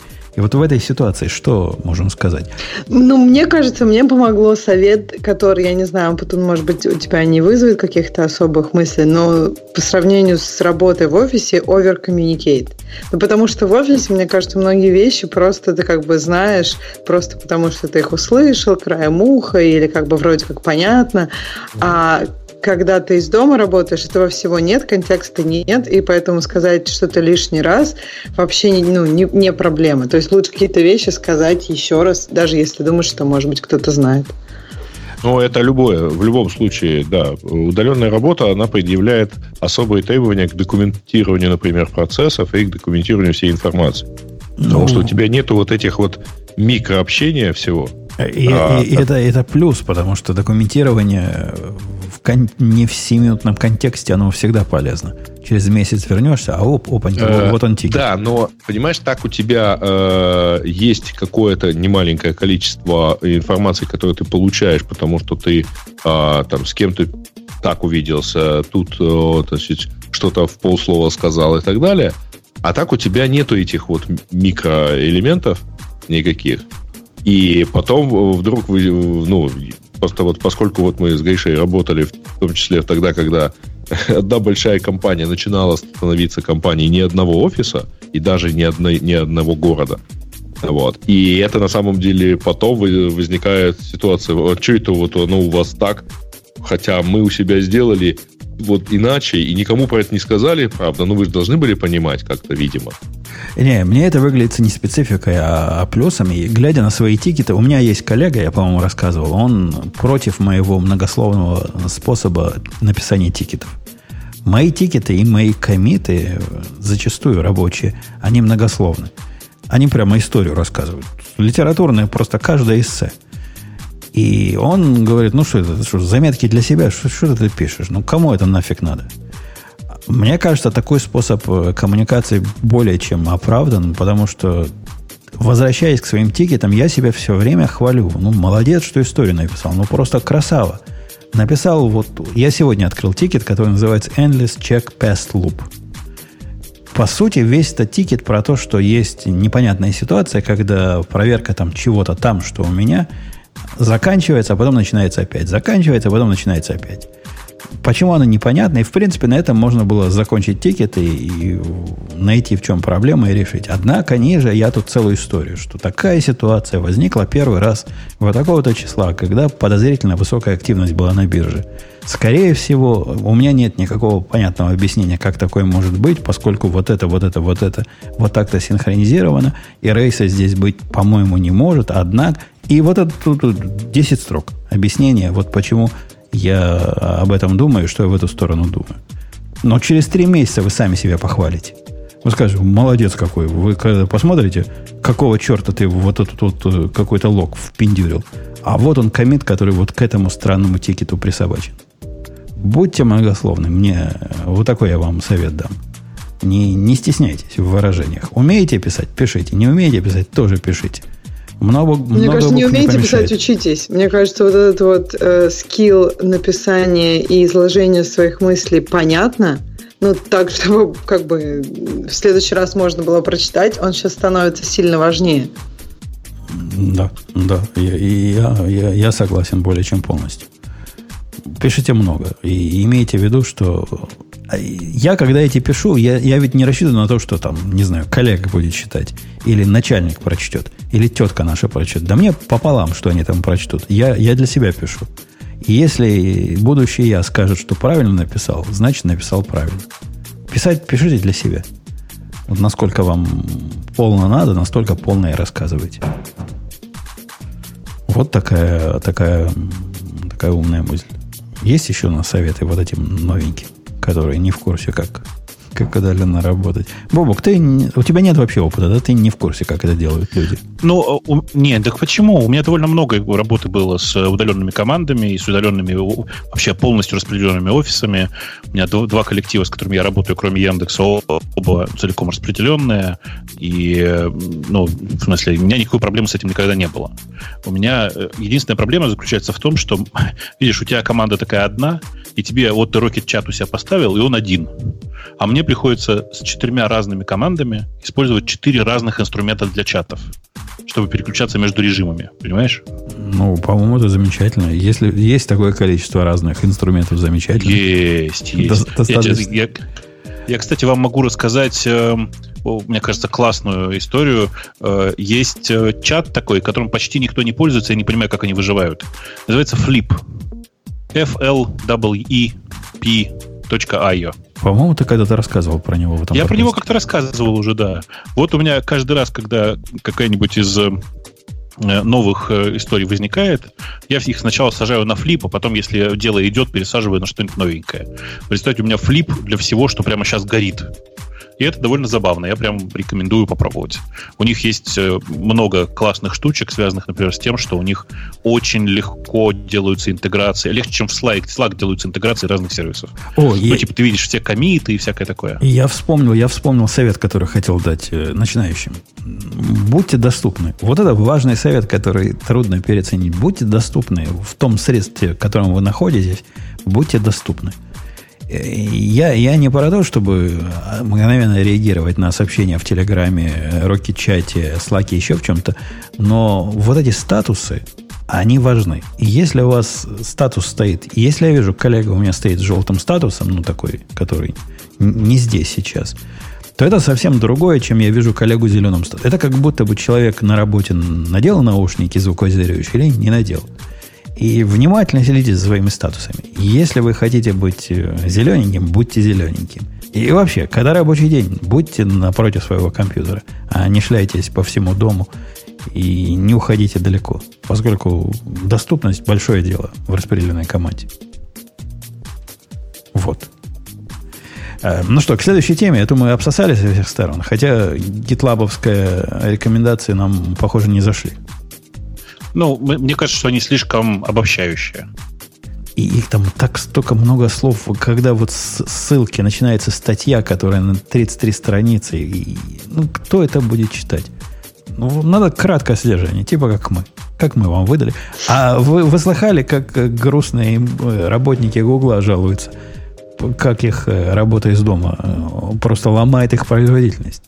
Это ведь комедия, это ведь ну, танцы с бубнами – и, и лезгинка одновременно. Не читал, Бог, не? Какие у них серьезные проблемы? Не. Ну как? Во-первых, я просыпаюсь, говорит чувак с утра, и кто мне за рабочий стол принесет кофе? Мне что, самому? Мне самому идти? А куда мне идти? У меня кофемашины дома нет.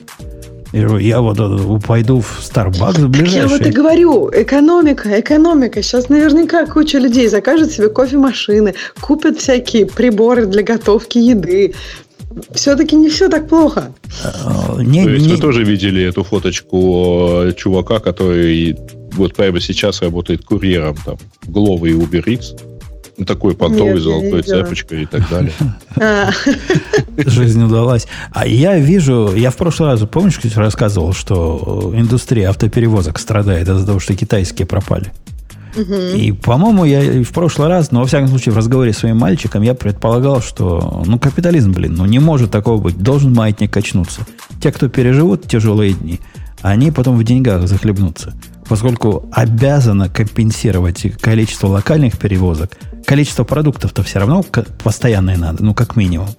А в да, эпоху паники, а в, в эпоху паники даже больше продуктов надо. Ну и все, прошло две недели. И кризис транспортный, похоже, закончился. Их завалили заказами. Я тебе говорила, них- между них- прочим, неделю назад, цен- что как бы, ну, все равно где-то прибыло. Мы же не умерли все. То есть, если бы реально, там, не знаю, 30% населения сейчас умерло, то да, экономика бы откинулась назад вот на те 30%. Но как бы все надо. Туалетная бумага, знаешь, какой shortage? Сейчас вот тут просто этими, э, просто грузовиками ее тащат, а все все равно растаскивают, растаскивают ее из магазина. А я, я видел или слышал от кого-то уважаемого хорошее объяснение, а почему народ так за туалетной бумагой кинулся. Почему именно туалетная бумага? И его объяснение, ну, это, это ведь не только американская, наверное, штука, да, но вот с точки зрения американцев, туалетная бумага – это последний оплот э, цивилизации. Вот если нету... а- Они, видите, не готовы здесь. Они не знают, что можно без туалетной бумаги жить десятилетиями. Слушайте, а в Австралии вышла какая-то газета с несколькими пустыми листами. Вот, видите, эти уже готовятся, эти уже понимают. В Австралии тоже такие же проблемы с туалетной бумагой. И мне, мне нравится, что сейчас Костка, например, есть список продуктов, которые там дают одни в руки, например, туалетную бумагу такой большой, одна в одни руки. И мне это просто вот, ну я не знаю, это так забавно, мне вспоминается просто детство какое-то, когда там пакет муки один, или там талоны на муку, талоны на туалетную бумагу практически. Жена вчера сказала ну, в процессе разговора, говорит, чего-то не достала. Потом говорит, ой, говорит, давно, давно такой фразы не, не употребляла за границей в, в- отношении к каким-то товарам. Не достала. Скоро будем из-под полы, скоро будем знакомиться с продавцами, чтобы ну, узнавать, когда завоз. А продавцы, вы знаете, здесь бестолково. Ведь э, моя жена за словом в карман не лезет. Она к ним приставала, говорит, чуваки, когда будет завоз? Они говорят, завоз будет послезавтра, но мы не знаем, что там будет. Ну, что это такое? Ну, представляете, какое коррупционное поле теряется. А если бы они знали, можно было бы договориться, ну, отложите. Ну, из-под, из-под, э, из-под прилавка возьмем. Ну, как, как, как положено. Бестолково. Не понимает. Не понимает своего счастья. А, мне кажется, это временное, кстати, явление, и мощности увеличат и завалят нас туалетной бумагой по самой не могу, включая, включая все места, которым она нужна. Ну да, ну то есть пишут, что как бы просто сейчас уже насыщение туалетной бумагой людей достаточно большое, и поэтому, ну, еще там через неделю-две все поймут, что, в принципе, вот сколько у них есть, им надолго хватит. Но я честно посчитала, насколько хватит, и мне кажется, нормально все. Мне кажется, можно больше не волноваться. А, ну, ну и хорошо. А, у нас что еще из тем? Удаленный нам рассказал. А, так вот, гугловский-то, кроме того, что кофе нет, у него еще одна проблема есть. Грей, наверное, ее поймет. Потому что Ксюша эту проблему смешно описывает. Вторая проблема номер два, Грей, ты знаешь, что ему теперь надо делать? Ну, ну-ка, ну-ка, ну-ка. Посуду мыть. То есть он, что? во-первых, он сам Подожди, а должен себе... посудомойка? Он должен сам А. себе сделать еду. То есть это как вообще? Он сам Ну, это себе беда. будет делать еду, а во- во-вторых, посуду потом помыть. Э, от этого его производительность сразу падает вниз. Так Подожди, люди, а так куда люди у не него посудомойка это делать? Я не понимаю, тут же, А он мы- же, это гуглер из какой страны? Может, у него не было никогда. Он всю жизнь в Гугле работает, вот с самого Я детства. не видела тут никак- ни одного места, где не было посудомойки. Но в Вот, понимаешь, посудомойку, может, у него в посудомойку, говорят, там же надо тоже готовить как-то посуду. А- Отодрать там самую заскорузлую еду, и только потом туда засовывать. Ну, по слухам, я, я, я слыхал. Откуда, откуда у него заскорузлая еда? Поел, сполоснул, да положил. Нет, но серьезно говоря, готовить, особенно не, не на одного себя, это, в принципе, ну, такая работа-то как бы серьезная. Сейчас просто, мне кажется, никто не будет покупать еду, особенно в каких-то дешевых забегаловках, где люди могут кашлять тебе в еду. И поэтому, ну да, придется готовить. Я понимаю, что у тебя там все нормально. И вообще у всех присутствующих, наверное, не будет такой проблемы. А вот, да, Я сразу, когда эту статью прочитал, подумал, а одно мне в голову пришло. Время тебе пришло жениться, барин. И не будет ее проблем ни с мойкой посуды, ни с готовкой еды. А мне ты что посоветуешь? Тоже жениться? А у тебя такой проблемы с самого начала не было. У него не только с едой проблема. Дальше у него идет список, что теперь э, нету такого количества мониторов, которым он был обложен на работе. И он, как дебил, значит, смотрит свой ноутбук. Ну, то есть, совсем не готов чувак к работе, дома мониторов нет. И, а с ноутбука ему неудобно. Ну, окей. Это я могу понять, что 13-дюймовый лаптоп ну, не всегда может быть адекватен, хотя я люблю с таким маленьким работать. Бобок, любишь ты на маленьких лаптопах работать? Прямо работать. Ты знаешь, у меня... Не, не сидеть, а работать. У меня прям какая-то старость наступила. Я вчера купил себе 16-дюймовый MacBook. У нас просто, видишь, тут э, случилась небольшая девальвация, э, и Рубля надо было срочно закупиться. Кто девальвировался? Да. Доллар упал? Ну, в смысле, за доллар стали давать больше рублей, а цены в многих магазинах по-прежнему в рублях. Поэтому я довольно выгодно купил себе э, прошку 16 на 32 гигабайта. Ну, и очень доволен. Ну. А, э, и, но тут, видишь, про что такое наступила старость. Ноутбук я купил вчера, но я его еще даже не достал из коробки. Ой, вы, это, это не старость, это уже альцгеймер какой-то, Вовок. Ты просто забыл, что у тебя он там лежит. Ты не мог просто так его не достать. Ну, не мог. Ну, и не может такого быть. Ну, как бы может. Да не.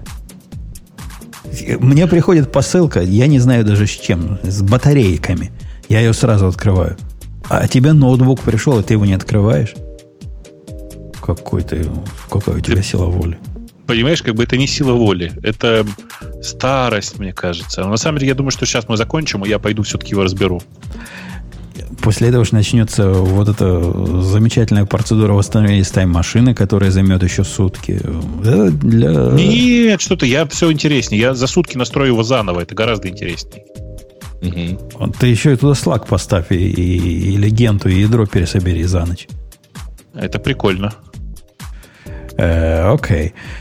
В общем, отсутствие мониторов его ломает этого чувака. А что еще? Ксюша, ты читала, что там, так, на а что еще жалуются? купить монитор. Это же как бы не big deal. Причем на, на Амазоне они не в дефиците, не в таком дефиците, как туалетная бумага сейчас. Так, по-моему, вообще нормально. Да и особенно если по поездить тут где-нибудь. Еще магазины все открыты, можно в каком-нибудь там Best Buy или еще где-нибудь купить. LG. Мы, мы теперь за LG топим. Покупайте беленькие LG мониторы, к вашим макам пойдет самая Короче, Мне причем кажется, что в Гугле же все нормально с ремоут работой. По-моему, они всегда работают на удаленных там как бы машинах, поэтому вообще не должно быть никаких проблем. Он про эти мониторы тут постоянно упоминает. Вот если бы я только мог с работы мониторы утащить. Напоминает мне, как я попытался утащить с работы стулья. Мне сказали, лучше так не делать. Ну, монитор, мне кажется, поменьше, чем стулья. А как ты стул-то утаскивал? Были разные планы. Сначала я спросил начальника, говорю, чувак, я тут в офисе всего раз в две недели бываю, но это в старом офисе еще, корпоративном. Не, а стулья тут такие замечательные, нельзя ли мне его домой забрать? У меня тогда ровно еще не было. Он говорит, ну, я бы не рекомендовал, но если сможешь вынести, то выноси. И с этого момента я начал думать, как же его вынести. Представьте стул, как его вынести? Через проходной не пронесешь. Я нахожусь на восьмом этаже. Были планы, как длинную веревку и, и из окна его спустить. Но... Подожди, а почему через проходную не пронесешь? Потому что для того, чтобы вынести какое-то оборудование, это такое офисное здание, очень понтовое было, надо было специальную справку от непосредственного начальника. А у меня нет никакого непосредственного начальника в этом офисе. Вот вообще нет никого. Не с кого брать справку. А у кого ты спрашивал, можно ли стул вынести? Э, у своего начальника, с которым мы удаленно типа были в тот момент. Он вообще в Нью-Йорке был. А, и он а потом вернулся? А, или он всегда был Он всегда, я его ни разу в жизни не видел. Как-то странно. Ну, вот так вот. Через, через окно не, не пошло, да. Длинной веревки такой я не нашел. Представляете, чувак из э, небоскреба в центре Чикаго на веревке спускает стул. Было бы, наверное, интересно. Так что да, э, да, да. Имейте монитор, имейте стулья и имейте оборудованный офис. Ну что, пойдем к следующей теме. Кто хочет что выбрать? А то я вам не даю права голоса, а это какое-то безобразие и отсутствие демократии в нашей диктатуре. Mm. Ксюша, Грей, Бобу. А, кстати, кто-нибудь пробовал вот эту вот э, штуку от месседжборда Inbox AI? Но мне кажется, там нельзя его еще попробовать. Э, они же только, только, только дали к нему доступ. А, а вы кто-нибудь тему выберите, а то я даже не знаю, о чем вы говорите. Э, пока там выбирают тему. Значит, был такой, Я есть уже... такой стар, стартап, который называется как MessageBird, да? MessageBird, да. Да, э, которые сделали систему коллаборативной работы с одним, с одним e-mail. Но это когда несколько человек могут одновременно работать с одним ролевым адресом и типа там внутри делать что-то типа CRM. -а. Э, inbox их это, мне кажется, новая система, на которая должна прийти на замену старой, которая делает примерно то же самое, но сильно более красивым образом. И у них, э, кроме, ну, у них в качестве inbox а это, чтобы вы понимали, не почта обязательно, а практически все, что угодно. Там может быть WhatsApp, там, не знаю, Facebook Messenger, SMS, почта, короче, прям все, что захотите. Э, и это довольно прикольный сам по себе заход, особенно когда у вас какая-то небольшая компания, и там, не знаю, вам нужно осуществлять поддержку продаж, например. Там прям готовые шаблоны запрограммированные, там просто все, что, все, что угодно. Она прям прикольная, по крайней мере, для меня, как для, как для меня выглядит. Прям выглядит так, как будто бы можно сделать из этого готовую платформу для поддержки, ну, не знаю, там, магазина небольшого. Домены, которые заканчиваются на AI, у меня сразу вызывают определенные опасения и подозрения. Почему? Ну, то есть вот для всего для этого им нужен AI. У них там нету AI. Как там, Они, там сказано, ну, есть AI. Как-то анализируют. знаешь, там очень интересно. А мне в свое время доказывали, что нельзя делать современный стартап в области э, чего например, угодно блокчейна, не да. используя IO домен. На самом деле нельзя делать современный стартап, не используя AI. Нельзя. А хоть, я, в, я, я. хоть в домене, хоть, хоть где-то должен быть обязательно. Либо в названии ну, компании обязан. PowerPoint, да. Да, обязательно, без, без AI. Ну, на худой случай ML. Ну, наверное, ML это уже не ценится, да? AI это наше все. А, да, без этого нельзя. И меня это вызывает подозрение. Я не очень понимаю, собственно, сути. Я вижу картинки, я примерно понимаю, что они делают. Они себя сами позиционируют как мы такая э, суперслаг для общения с внешним миром. И, в общем, это описывает, да, их продукт, более-менее. Mm. Но... Ну, да. Мне понравилось, кстати говоря, вот там предложение, которое я увидел в канале у Сибранта, свести туда все свои личные мессенджеры и просто, чтобы не потерять ничего. Ну, э, мне кажется, что это может дорого будет. Но, но но в среднем, да, ничего себе, вполне себе идея. Э, я, правда, думаю, что оно на самом деле работает не настолько хорошо, как нам бы хотелось, но тем не менее. Э, прикольно, что можно сделать inbox из всего, из, как бы из всех разумных мессенджеров, которые у вас есть. Только не очень понятно, как это все работает. Им какая-то Miranda привет передавала. Miranda какая-то, не да, совсем. передавала привет, думаешь? Ну, не а, а как, а как это Miranda... не мультипротокольный мессенджер. Ну, как Miranda могла быть мессенджером для всего на свете. Э, ну, тогда просто всего. протоколы открытые, ну, открытые или полуоткрытые были, понимаешь? А сейчас как ты будешь, по, по какому протоколу ты будешь общаться с Инстаграмом? А, Или там с Вичатом? А, а вот я и говорю, сначала они, они сначала пришли за Джайвером, когда мы молчали, убили протокол, в том числе и вы, Бобу. Мы а, не молчали. А теперь, да, вы закрыли его. Конечно, вы не молчали. Вы его закрыли. А теперь мы пытаемся вокруг этого накрутить универсальное приложение, чтобы э, воссоздать отсутствующий общий протокол общения. Слушай, а вот этот Beetleby до сих пор живой или нет? А что это? Не помнишь? Подожди, это было Был... для iOS приложение, которое совсем не, могло работать. Не, не, Beetle, Beetle, это знаешь, что было? По-моему, так назывался, или Beetle или что-то такое. Как, какими-то жуками было связано. Это был, была такая система гейтвеев из разных мессенджеров в IRC. То есть ты мог через IRC чатиться со своим собственным сервером, который умел работать по огромному количеству разных протоколов. Там сейчас нам кто-нибудь в чате напишет обязательно, как он называется. Мне кажется, что прям нужно, чтобы кто-то это, это дело возродил уже. Чтобы можно было в одном месте, желательно максимально архаичном, ну ладно, не в IRC, пусть в Телеграме, отвечать на все сообщения из, из всех источников. Вот это было бы классно, я считаю. Вот представь, Бобок, и вы все вот эти, которые убили, убили XMPP в свое время. А если бы вот так же решили, что HTTP тоже не наше все, и каждый бы делал свою программу для просмотра веба. Но Google это Google, там и печати уже ставить некуда. И, были бы несовместимы друг с другом браузеры, и было бы вот, это, вот, это, вот этот ужас, который у нас сейчас есть в АЭМах. Все, все из-за тебя, Бобок. Я, я, собственно, к чему. И если бы не вы, так мы до сих пор сидели бы в джабер-чате. И, возможно, мир бы за нами подтянулся. Стыдно. Боже мой, стыдно, девушки. Стыдно. Ужасная перспектива. Все, все работало. Причем, что удивительно, вот как сейчас все работает, вот в нашем чатике в Телеграмовском, ну, все работает. Мы, кстати, перешагнули 2000, 2000 участников, до 2024 пока не дотянули. 2014 участников. 2048, да, должно быть. 2048, что я сказал-то? О, позор какой на мои лысые головы. Так вот, точно так же оно все работало и в Джабере. Но ведь не хуже было. Ну скажи, вот не хуже было. 8 лет, 10 лет назад у нас то же самое работало в Джабере. Зачем? Зачем весь этот прогресс? Скажите мне, консерватору, пессимисту и ретрограду. Ксюша, скажи, зачем? Зачем это все? Молчит. Мне кажется, тишина была тебе ответом. Молчит. Нет, я, я просто не знаю, что ответить. Зачем? Кто знает, зачем? А раз ты не знаешь, что ответить, не, я слышу у тебя какой-то шум стиральной машинки, или ты, наверное, догадалась, как включить посудомоечную машинку, потому что ты нам всем рассказывала и пошла проверять. Умеешь ли ты это делать в случае, когда тебе едут? У меня с этим проблем нет, это просто тут это чайник. Ну, не, надо не. его это.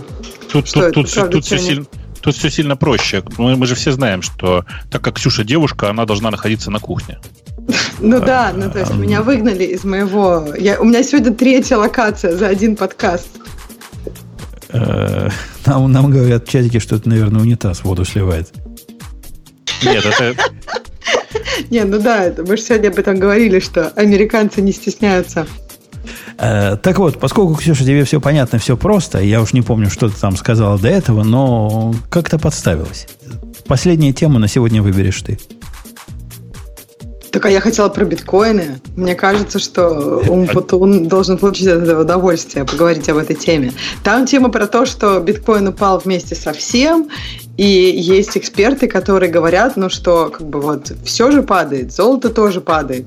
Но в чем фишка золота? В том, что золото пойдет первым вверх, и вот биткоин это, наверное, такое э, э, цифровое золото. И он пойдет первым вверх и будет самым стабильным и, и самым надежным. Умпутун, давай, жги.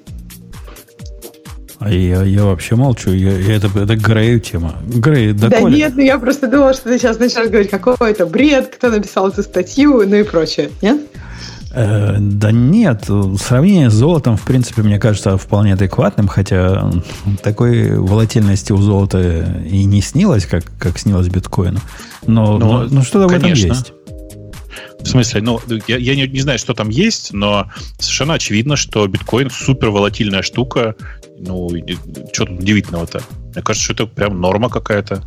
Биткоин так живет. На Подожди, фоне... а разве не было идеи, что биткоин это будет более надежное, как бы более, более надежное вложение? Надежное более надежное не значит более волатильное. Она, она, Ксюша, надежная с точки зрения каких-то возможных государственных санкций, хотя, как практика показывает, да нифига подобного. Э, и это тоже не оправдалось. Я, я не вижу, в чем оно более надежно и, и в чем высокий смысл, но на фоне э, вот этой свистопляски, которая происходит сейчас с финансовыми рынками, уж тыкать в биткоин и говорить, а вот вы, вы выпадаете вместе со всеми, это, по крайней мере, смешно.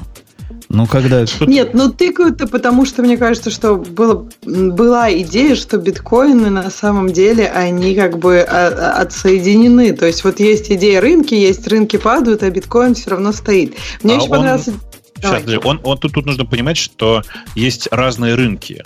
И мы находимся в такой уникальной точке с точки зрения рынков, что упало практически все. Э, знаете, есть такие, есть довольно много фондов, например, которые очень аккуратно всем ходят и заливают в уши, что, посмотрите, есть S&P 500 как индекс, да, и мы всегда э, противонаправлены S&P 500. Ну, типа, вот у нас такая стратегия, что когда S&P 500 растет, мы падаем, но зато когда S&P 500 падает, мы растем.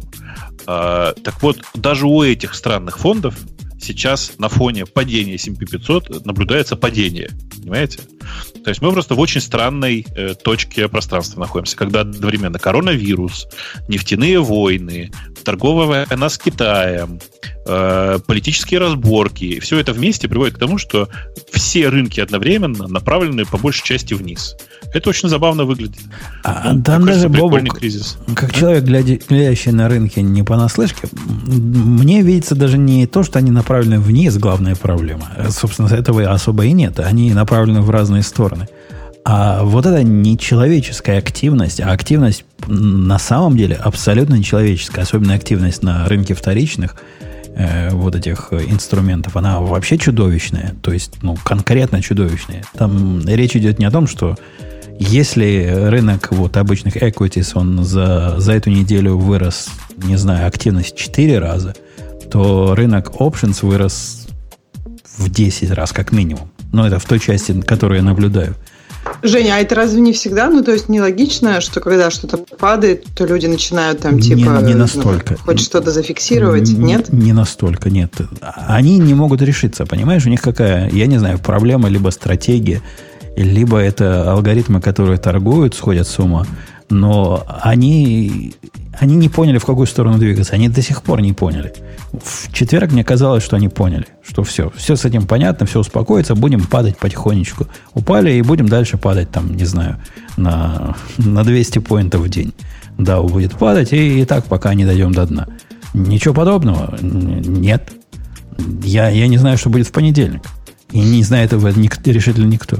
Я, я с интересом, я вот сейчас в э, радиоте кинул, э, в смысле в чатик наш в Телеграме. Напомню, что у нас есть чатик в Телеграме. Его легко найти через сайт Радио Ти, а также по поискам в Радио Ти по запросу радио минус Ти пробел чат. Это такая карта, э, кинул ссылку там, это карта того, как выглядят сейчас разные компании, акции разных компаний по всему миру я такой красной картинки всего находящихся в минусах, это минус относительно начала года мне кажется, не видел никогда в своей жизни. Ну, точно не видел никогда в своей жизни, потому что в 86 году я не смотрел э, за, за акциями, мне не очень интересно. Слушай, ну, ну подожди, Бобок, но с начала года все росло. Ну, то есть, вот если как ты, допустим, вот эту... Это... Нет, нет, это не, ну все дико сейчас росло. Вот с начала года. Сейчас переключи, слева подушечка там есть. Посмотри, ага. One Month Performance. Давай, да. например, же все за два года. За два года будет О, нет, будет красно-зеленое. Во-первых, за два года смотреть бесполезно, потому что кризис только начался. Мы же смотрим на кризис сейчас, не на э, ситуацию за два года. Даже на год смотреть бесполезно. Можно смотреть последний месяц, например. Там просто все красно-красно. То есть ты просто имеешь в виду, ты сейчас говоришь про там velocity, про то, что про ускорение дикое этого, этого кризиса. А Конечно, можно, кризис... а я немножко хотела Конечно. подчеркнуть, что вот он не такой, что за там 10 лет росло и вот сейчас упало. Это как бы минимум за последние там даже если ты года. переключишься на годичный перформанс, на One Year Performance, ты увидишь там огромные поляны всего суперкрасного. И, Это... и самое главное, да. Ксюша, мы ведь находимся вот эти финансовые рынки, которые паникуют. Ну, я не знаю, паника это или разумная стратегия, которые так себя ведут. А это ведь только начало. Это цветочки, то, что мы видим. И вот этот level one э, предохранителя, который включился два раза за неделю, я, я вам зуб даю. На следующие, следующие две недели мы увидим и level, level 2, который включается. И, и может и до level 3 дойдем. В общем... А сколько там всего левелов? Три всего. Три всего? Да. Окей. Но она просто после третьего не включается, если что. Торгов... Дальше, дальше уже некуда падать. Торговля после третьего халта не, не включится. Но, в общем, я, я все к чему говорю-то? К тому, что совершенно неудивительно, что биткоин тоже упал было бы странно, если бы он остался. Все-таки надо понимать, что, например, э, курс биткоина довольно сильно зависит от китайских компаний, которые активнее всего занимаются майнингом и производством железа. А им сейчас прям фигово, китайцам в смысле, во всех смыслах. Пошел вниз, ничего удивительного в этом нет. Э, при этом что такое? Если посмотреть, как, как Ксюша говорит, на график за два года, так тоже окажется, что он в порядке. Ну, вообще говоря, он по сравнению с годом лучше выглядит. Процентов ну, на 30. Ну, год э, назад вообще было 3000 гос, а сейчас 5 с копейками. Короче, э, на самом деле, конечно, кризис просто у всех.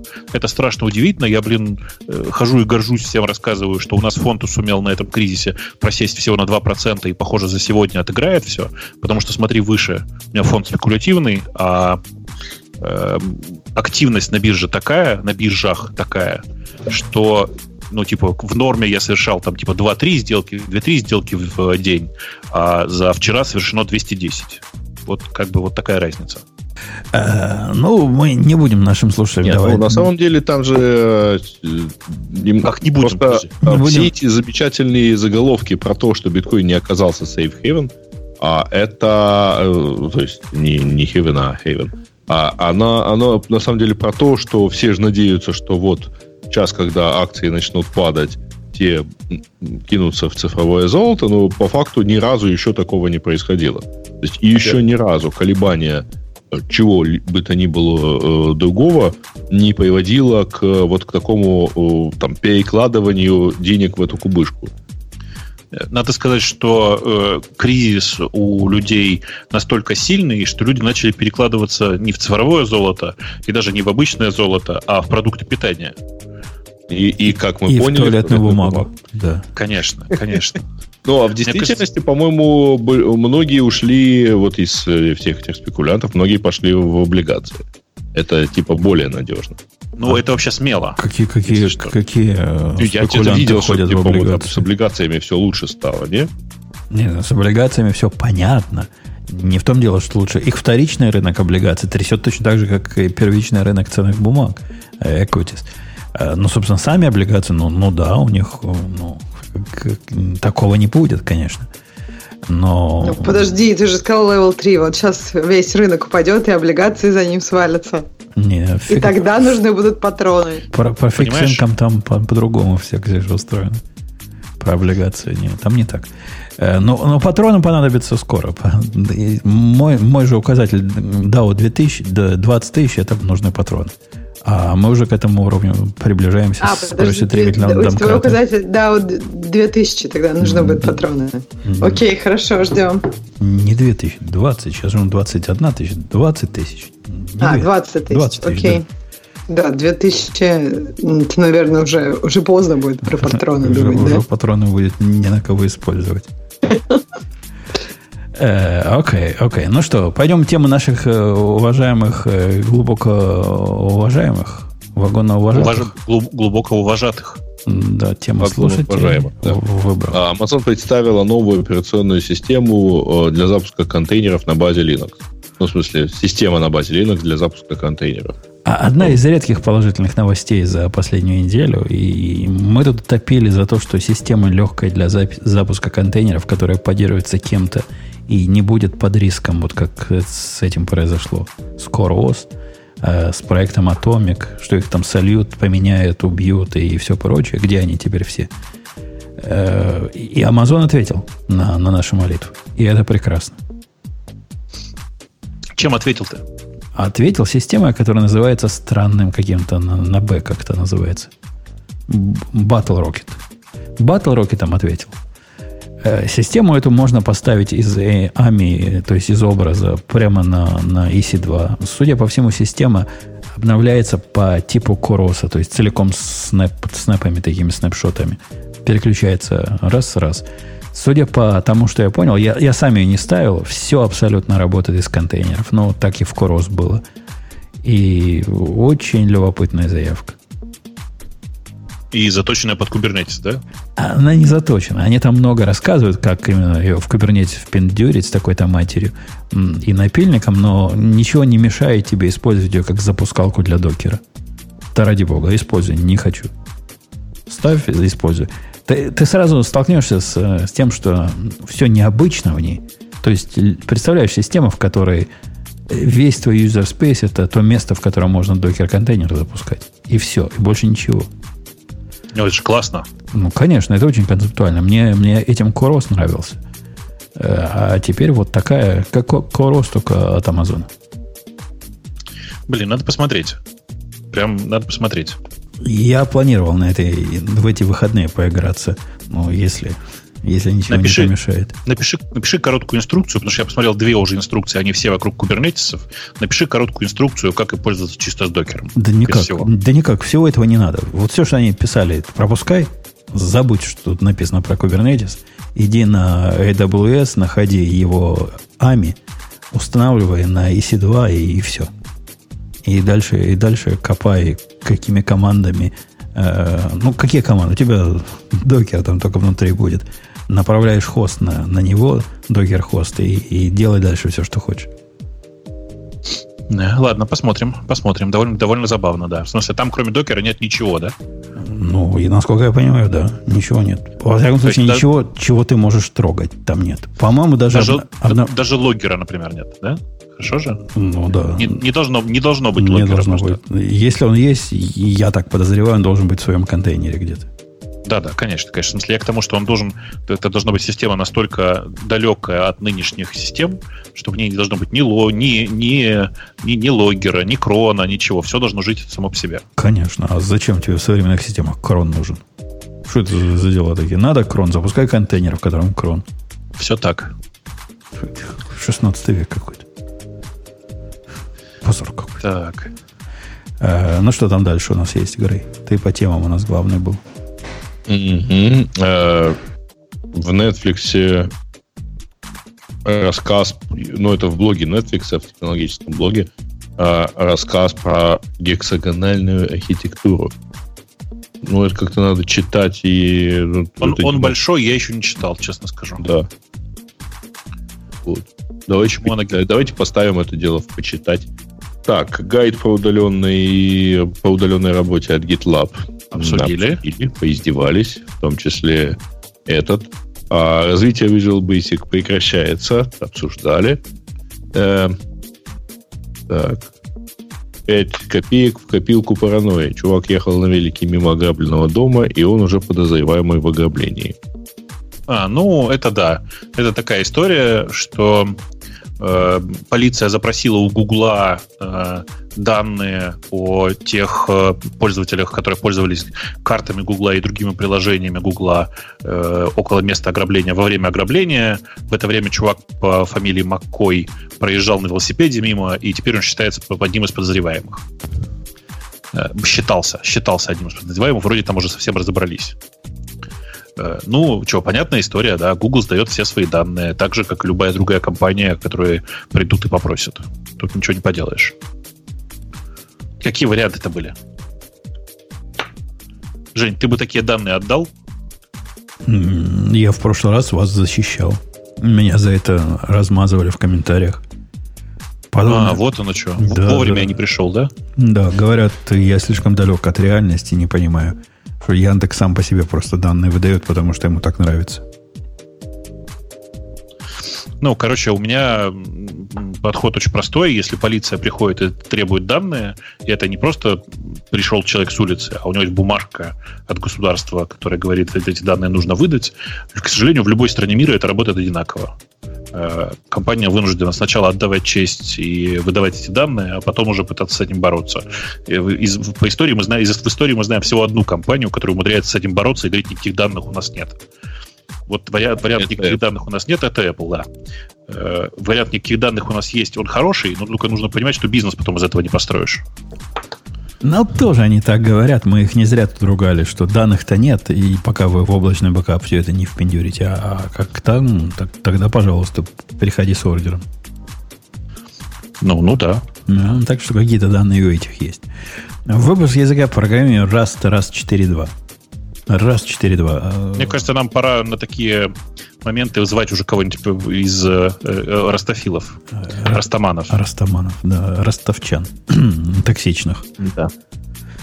А, так, а антивирус Avast под, проверяет погружаемые JS файлики своим интерпретатором вне песочницы, э, подучу, которая работает а, ну, короче, вот за пределами сэндбокса, это... А какой...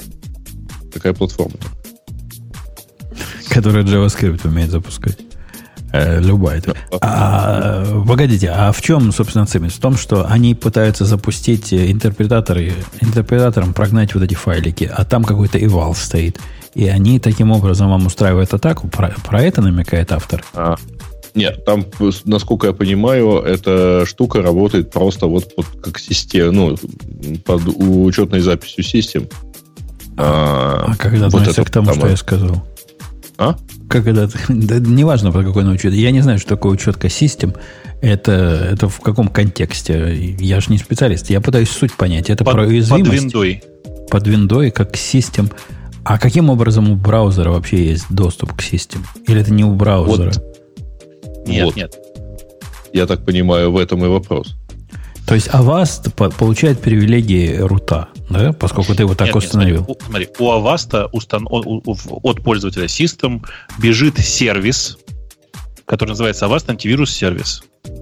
В тот момент, когда э, что-то работает, видимо, от э, в смысле, в, э, где-нибудь в шеле, да, например, в браузере, в это время э, антивирус э, имеет доступ к, э, тем, к, этим, к этим JavaScript. Вот и все.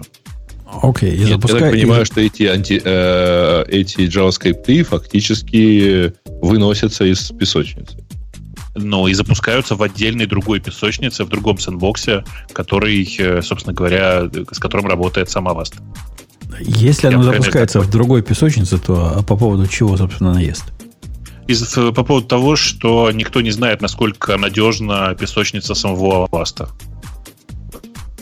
То есть, на самом деле, здесь прикол в том, что ты посмотри, в, э, по ходу дела есть э, как бы ощущение, что там есть уязвимости. Мгм. Окей, окей. Но м, поскольку мы не знаем ничего и не пользуемся этим ничем, и вообще это же тот же самый Avast, который э, статистику продавал, да? Но они много чем торговали, да. Вот. Но, слушай, подожди, подожди, подожди. Но ничего не доказали же.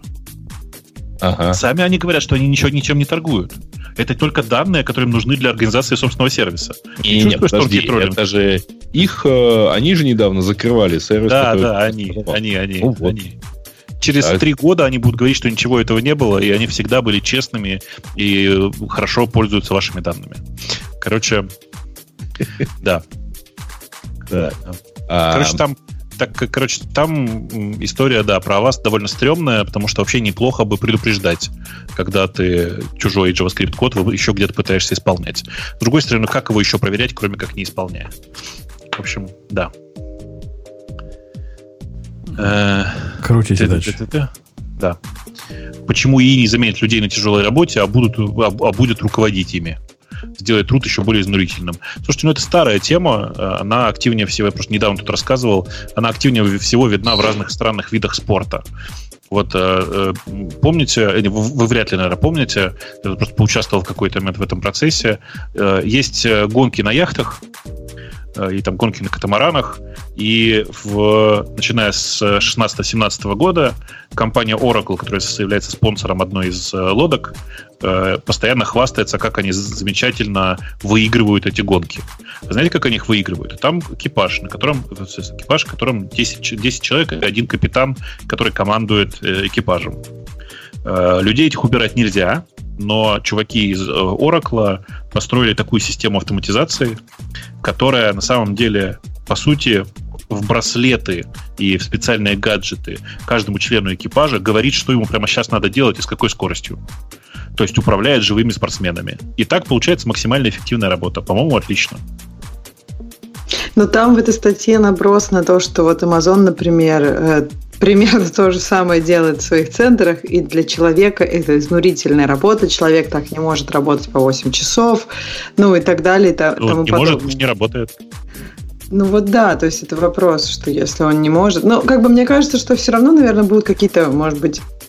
э, Это, это все, мне кажется, находится сейчас в очень таком, э, ну как, состоянии развития. То есть, может быть, будут какие-то гайдлайны вокруг этого. И там просто такие истории, что типа они поставили автомат с обезболивающими, что все люди болеют от такой работы. Это как бы, мне кажется, просто вопрос о том, да, конечно, я думаю, их никто не заставлял, но там же опять же Бобук скажет, а как же, они же работают таким образом просто потому, что им там семью кормить надо, ну и так далее. То есть это все, мне кажется, тут много вопросов, но я не думаю, что это как-то связано с искусственным интеллектом. Еще там про колл-центры, что сейчас очень многие разговоры анализируются в колл-центрах, в колл-центрах искусственным интеллектом, а он, я так понимаю, не, не идеально трейнд, и поэтому он иногда может э, как бы улавливать какие-то негативные нотки оператора, хотя их не было. То есть человек, допустим, доволен, а искусственный интеллект говорит, что там был негатив. А может быть, человек просто так и как бы как-то страстно разговаривал с клиентом. Ну, в общем, там вот про, про такой наброс, что искусственный интеллект на самом деле иногда он оптимален, но люди болеют, потому что они не готовы к такой работе, а иногда он просто не до конца оптимален еще. Мне вот нравится, я тут листаю эту статью на VC, э, и там написано, в Миннесоте рабочие уволились, протестуя против темпа, который не оставлял времени на поход в туалет или, или религиозные обряды.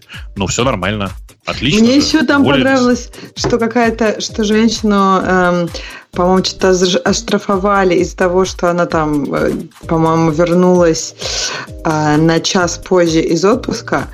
И при этом э, мне понравилось, что вот ее только восстановили на работе из-за э, петиции всех остальных. Ну, то есть, как бы такая изнурительная, ужасная работа, и даже отпуска ей не дают.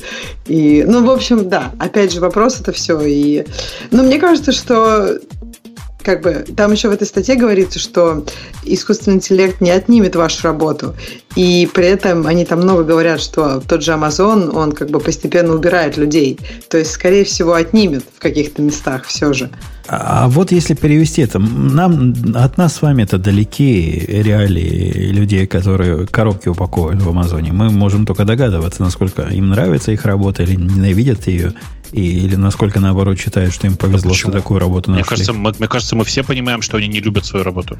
Слушай, ну, например, я не знаю, как вы, наверняка у вас тоже были работы какие-то до, до программирования. Вот я помню, как я работала в, ну, это такой, в Шереметьево есть склады, то есть видимо, туда приходят такие товары, и тебе нужно их э, там как-то раскладывать, паковать и так далее. И это было до Амазона. Но работа там была такая же изнурительная, потому что у тебя есть все равно как бы определенное количество вещей, которые, ну, что, тебе нужно много сделать довольно-таки штук э, просто за свою смену. И смена там, по-моему, была 12 часов, а не 8, как тут. Ну, то есть, ну, я не знаю, даже без Амазона работа достаточно изнурительная. Ну, не знаю. Я, я когда работал грузчиком, мне нравилось. Там такие девчонки в магазине были веселые. Было, были свои плюсы. Нормально было все. Так ну, что... видишь, а у нас там фасовщицы были все, как бы женский коллектив, может быть, если это был какой-то там смешанный коллектив, может быть, было бы весело. А, ну, возможно. А и переведя на наши рельсы, представляете себе такой искусственный интеллект, который следит за тем, чтобы программисты эффективно работали? Ну, допустим, он глядит на вас через камеру постоянно, он глядит на ваш экран, как вы там мышкой двигаете и код набираете, и понимает, э, надо вас подгонять или нет. Реально такое? Ненавидели бы вы это? То, ну, в смысле, бы, такие да. же попытки много раз были. Ты просто встаешь, меняешь работу. В чем проблема-то? Мне кажется, подгонение, то есть, ну, то есть, если, допустим, искусственный интеллект пробует это, вот он подгоняет, и ты думаешь, это, это, от этого всегда есть позитивный эффект? Но, ну, то есть, по потому сути, что в реальной по жизни сути, у нас, иногда тебе надо подумать. У нас, Ксюша, по сути, и так есть разные метрики, которые эффективные менеджеры разнообразные внедряют. Ну, например, покрытие кода тестами. Чем тебе не... Ну, до там, конечно, далеко, но чем тебе не метрика, которая пытается всех программистов засунуть в одни и те же циферки? Тоже не знаю, такие мне кажется, что большинство понимает, что эта метрика сама по себе очень э, метрика ради метрики. То есть она может что-то означать, но в каком-то неком контексте других остальных э, моментов. Сама по себе, то есть если вот можно, я не знаю, эту метрику сколько угодно улучшать, но при этом, например, выпустить продукты, никто им не будет никогда пользоваться. И мне кажется, там Google неоднократно это демонстрировал всему миру. Потому что я, я помню у них все, по-моему, знают, как, как у них в Google Plus было покрытие типа 99, и там в прочих их флагманских продуктах, которые так он, также затонули, так было он такое же. Он же не глючил. Кстати, это ты мне напомнила. Я, и третий урок, который я вынес из э, события, которое я тут два часа назад рассказывал, когда я менял вот этот код, который экспоненциально сложно работал и долго, на, на тот, который работает предсказуемо, я возблагодарил судьбу и себя самого, как бы высокопарно это не звучало, по поводу того, что тесты у меня там были более чем адекватные, и меняя вот этот код в состоянии полуосмысленном. Это было 4 часа, когда я понял, что все пропало. 4 часа утра, ночи. а у меня оставалось там 15 минут, пока процесс не начнется, и я мог на живую нитку вот это все в продакшн сразу хотфиксом впендюрить, потому что тесты прошли, и, и это, было, это было круто. То есть не то, что я в 4 часа впендюрил, а в то, что смог решиться на это. И это благодаря тому, что покрытие тестами было более чем достойное. Хотя по метрикам там фигня. Весь этот проект, общее покрытие проекта тестами примерно 45% в этом конкретном проекте, который я менял. Однако вся бизнес-логика покрыта по самое не могу. А это была часть бизнес-логики. Вот. Ну что, есть еще какие-то темы? Или на этой оптимистической ноте? Там, кажется, все скучное дальше. Ну, там еще и непопулярная, скажем так. Ну и замечательно. Мы... Там есть классная, классная история про чувака, который поехал в Штаты э, совершенно не включив голову. Но это, конечно, прикольно для после шоу. Быстренько обсудить и пойти спать. И давайте на этой оптимистической ноте. Мы с вами тут единственный маяк оптимизма, который остался в этом мире – и, несмотря на то, что некоторые из нас запасаются патронами, а некоторые в виде бобука туалетной бумагой, я уж про Ксюшу не говорю, она тампоны уже раскупила вообще все, мне не досталось. Но... Да про тампоны никто не говорит, только ты говоришь. Вот честно, я не слышала.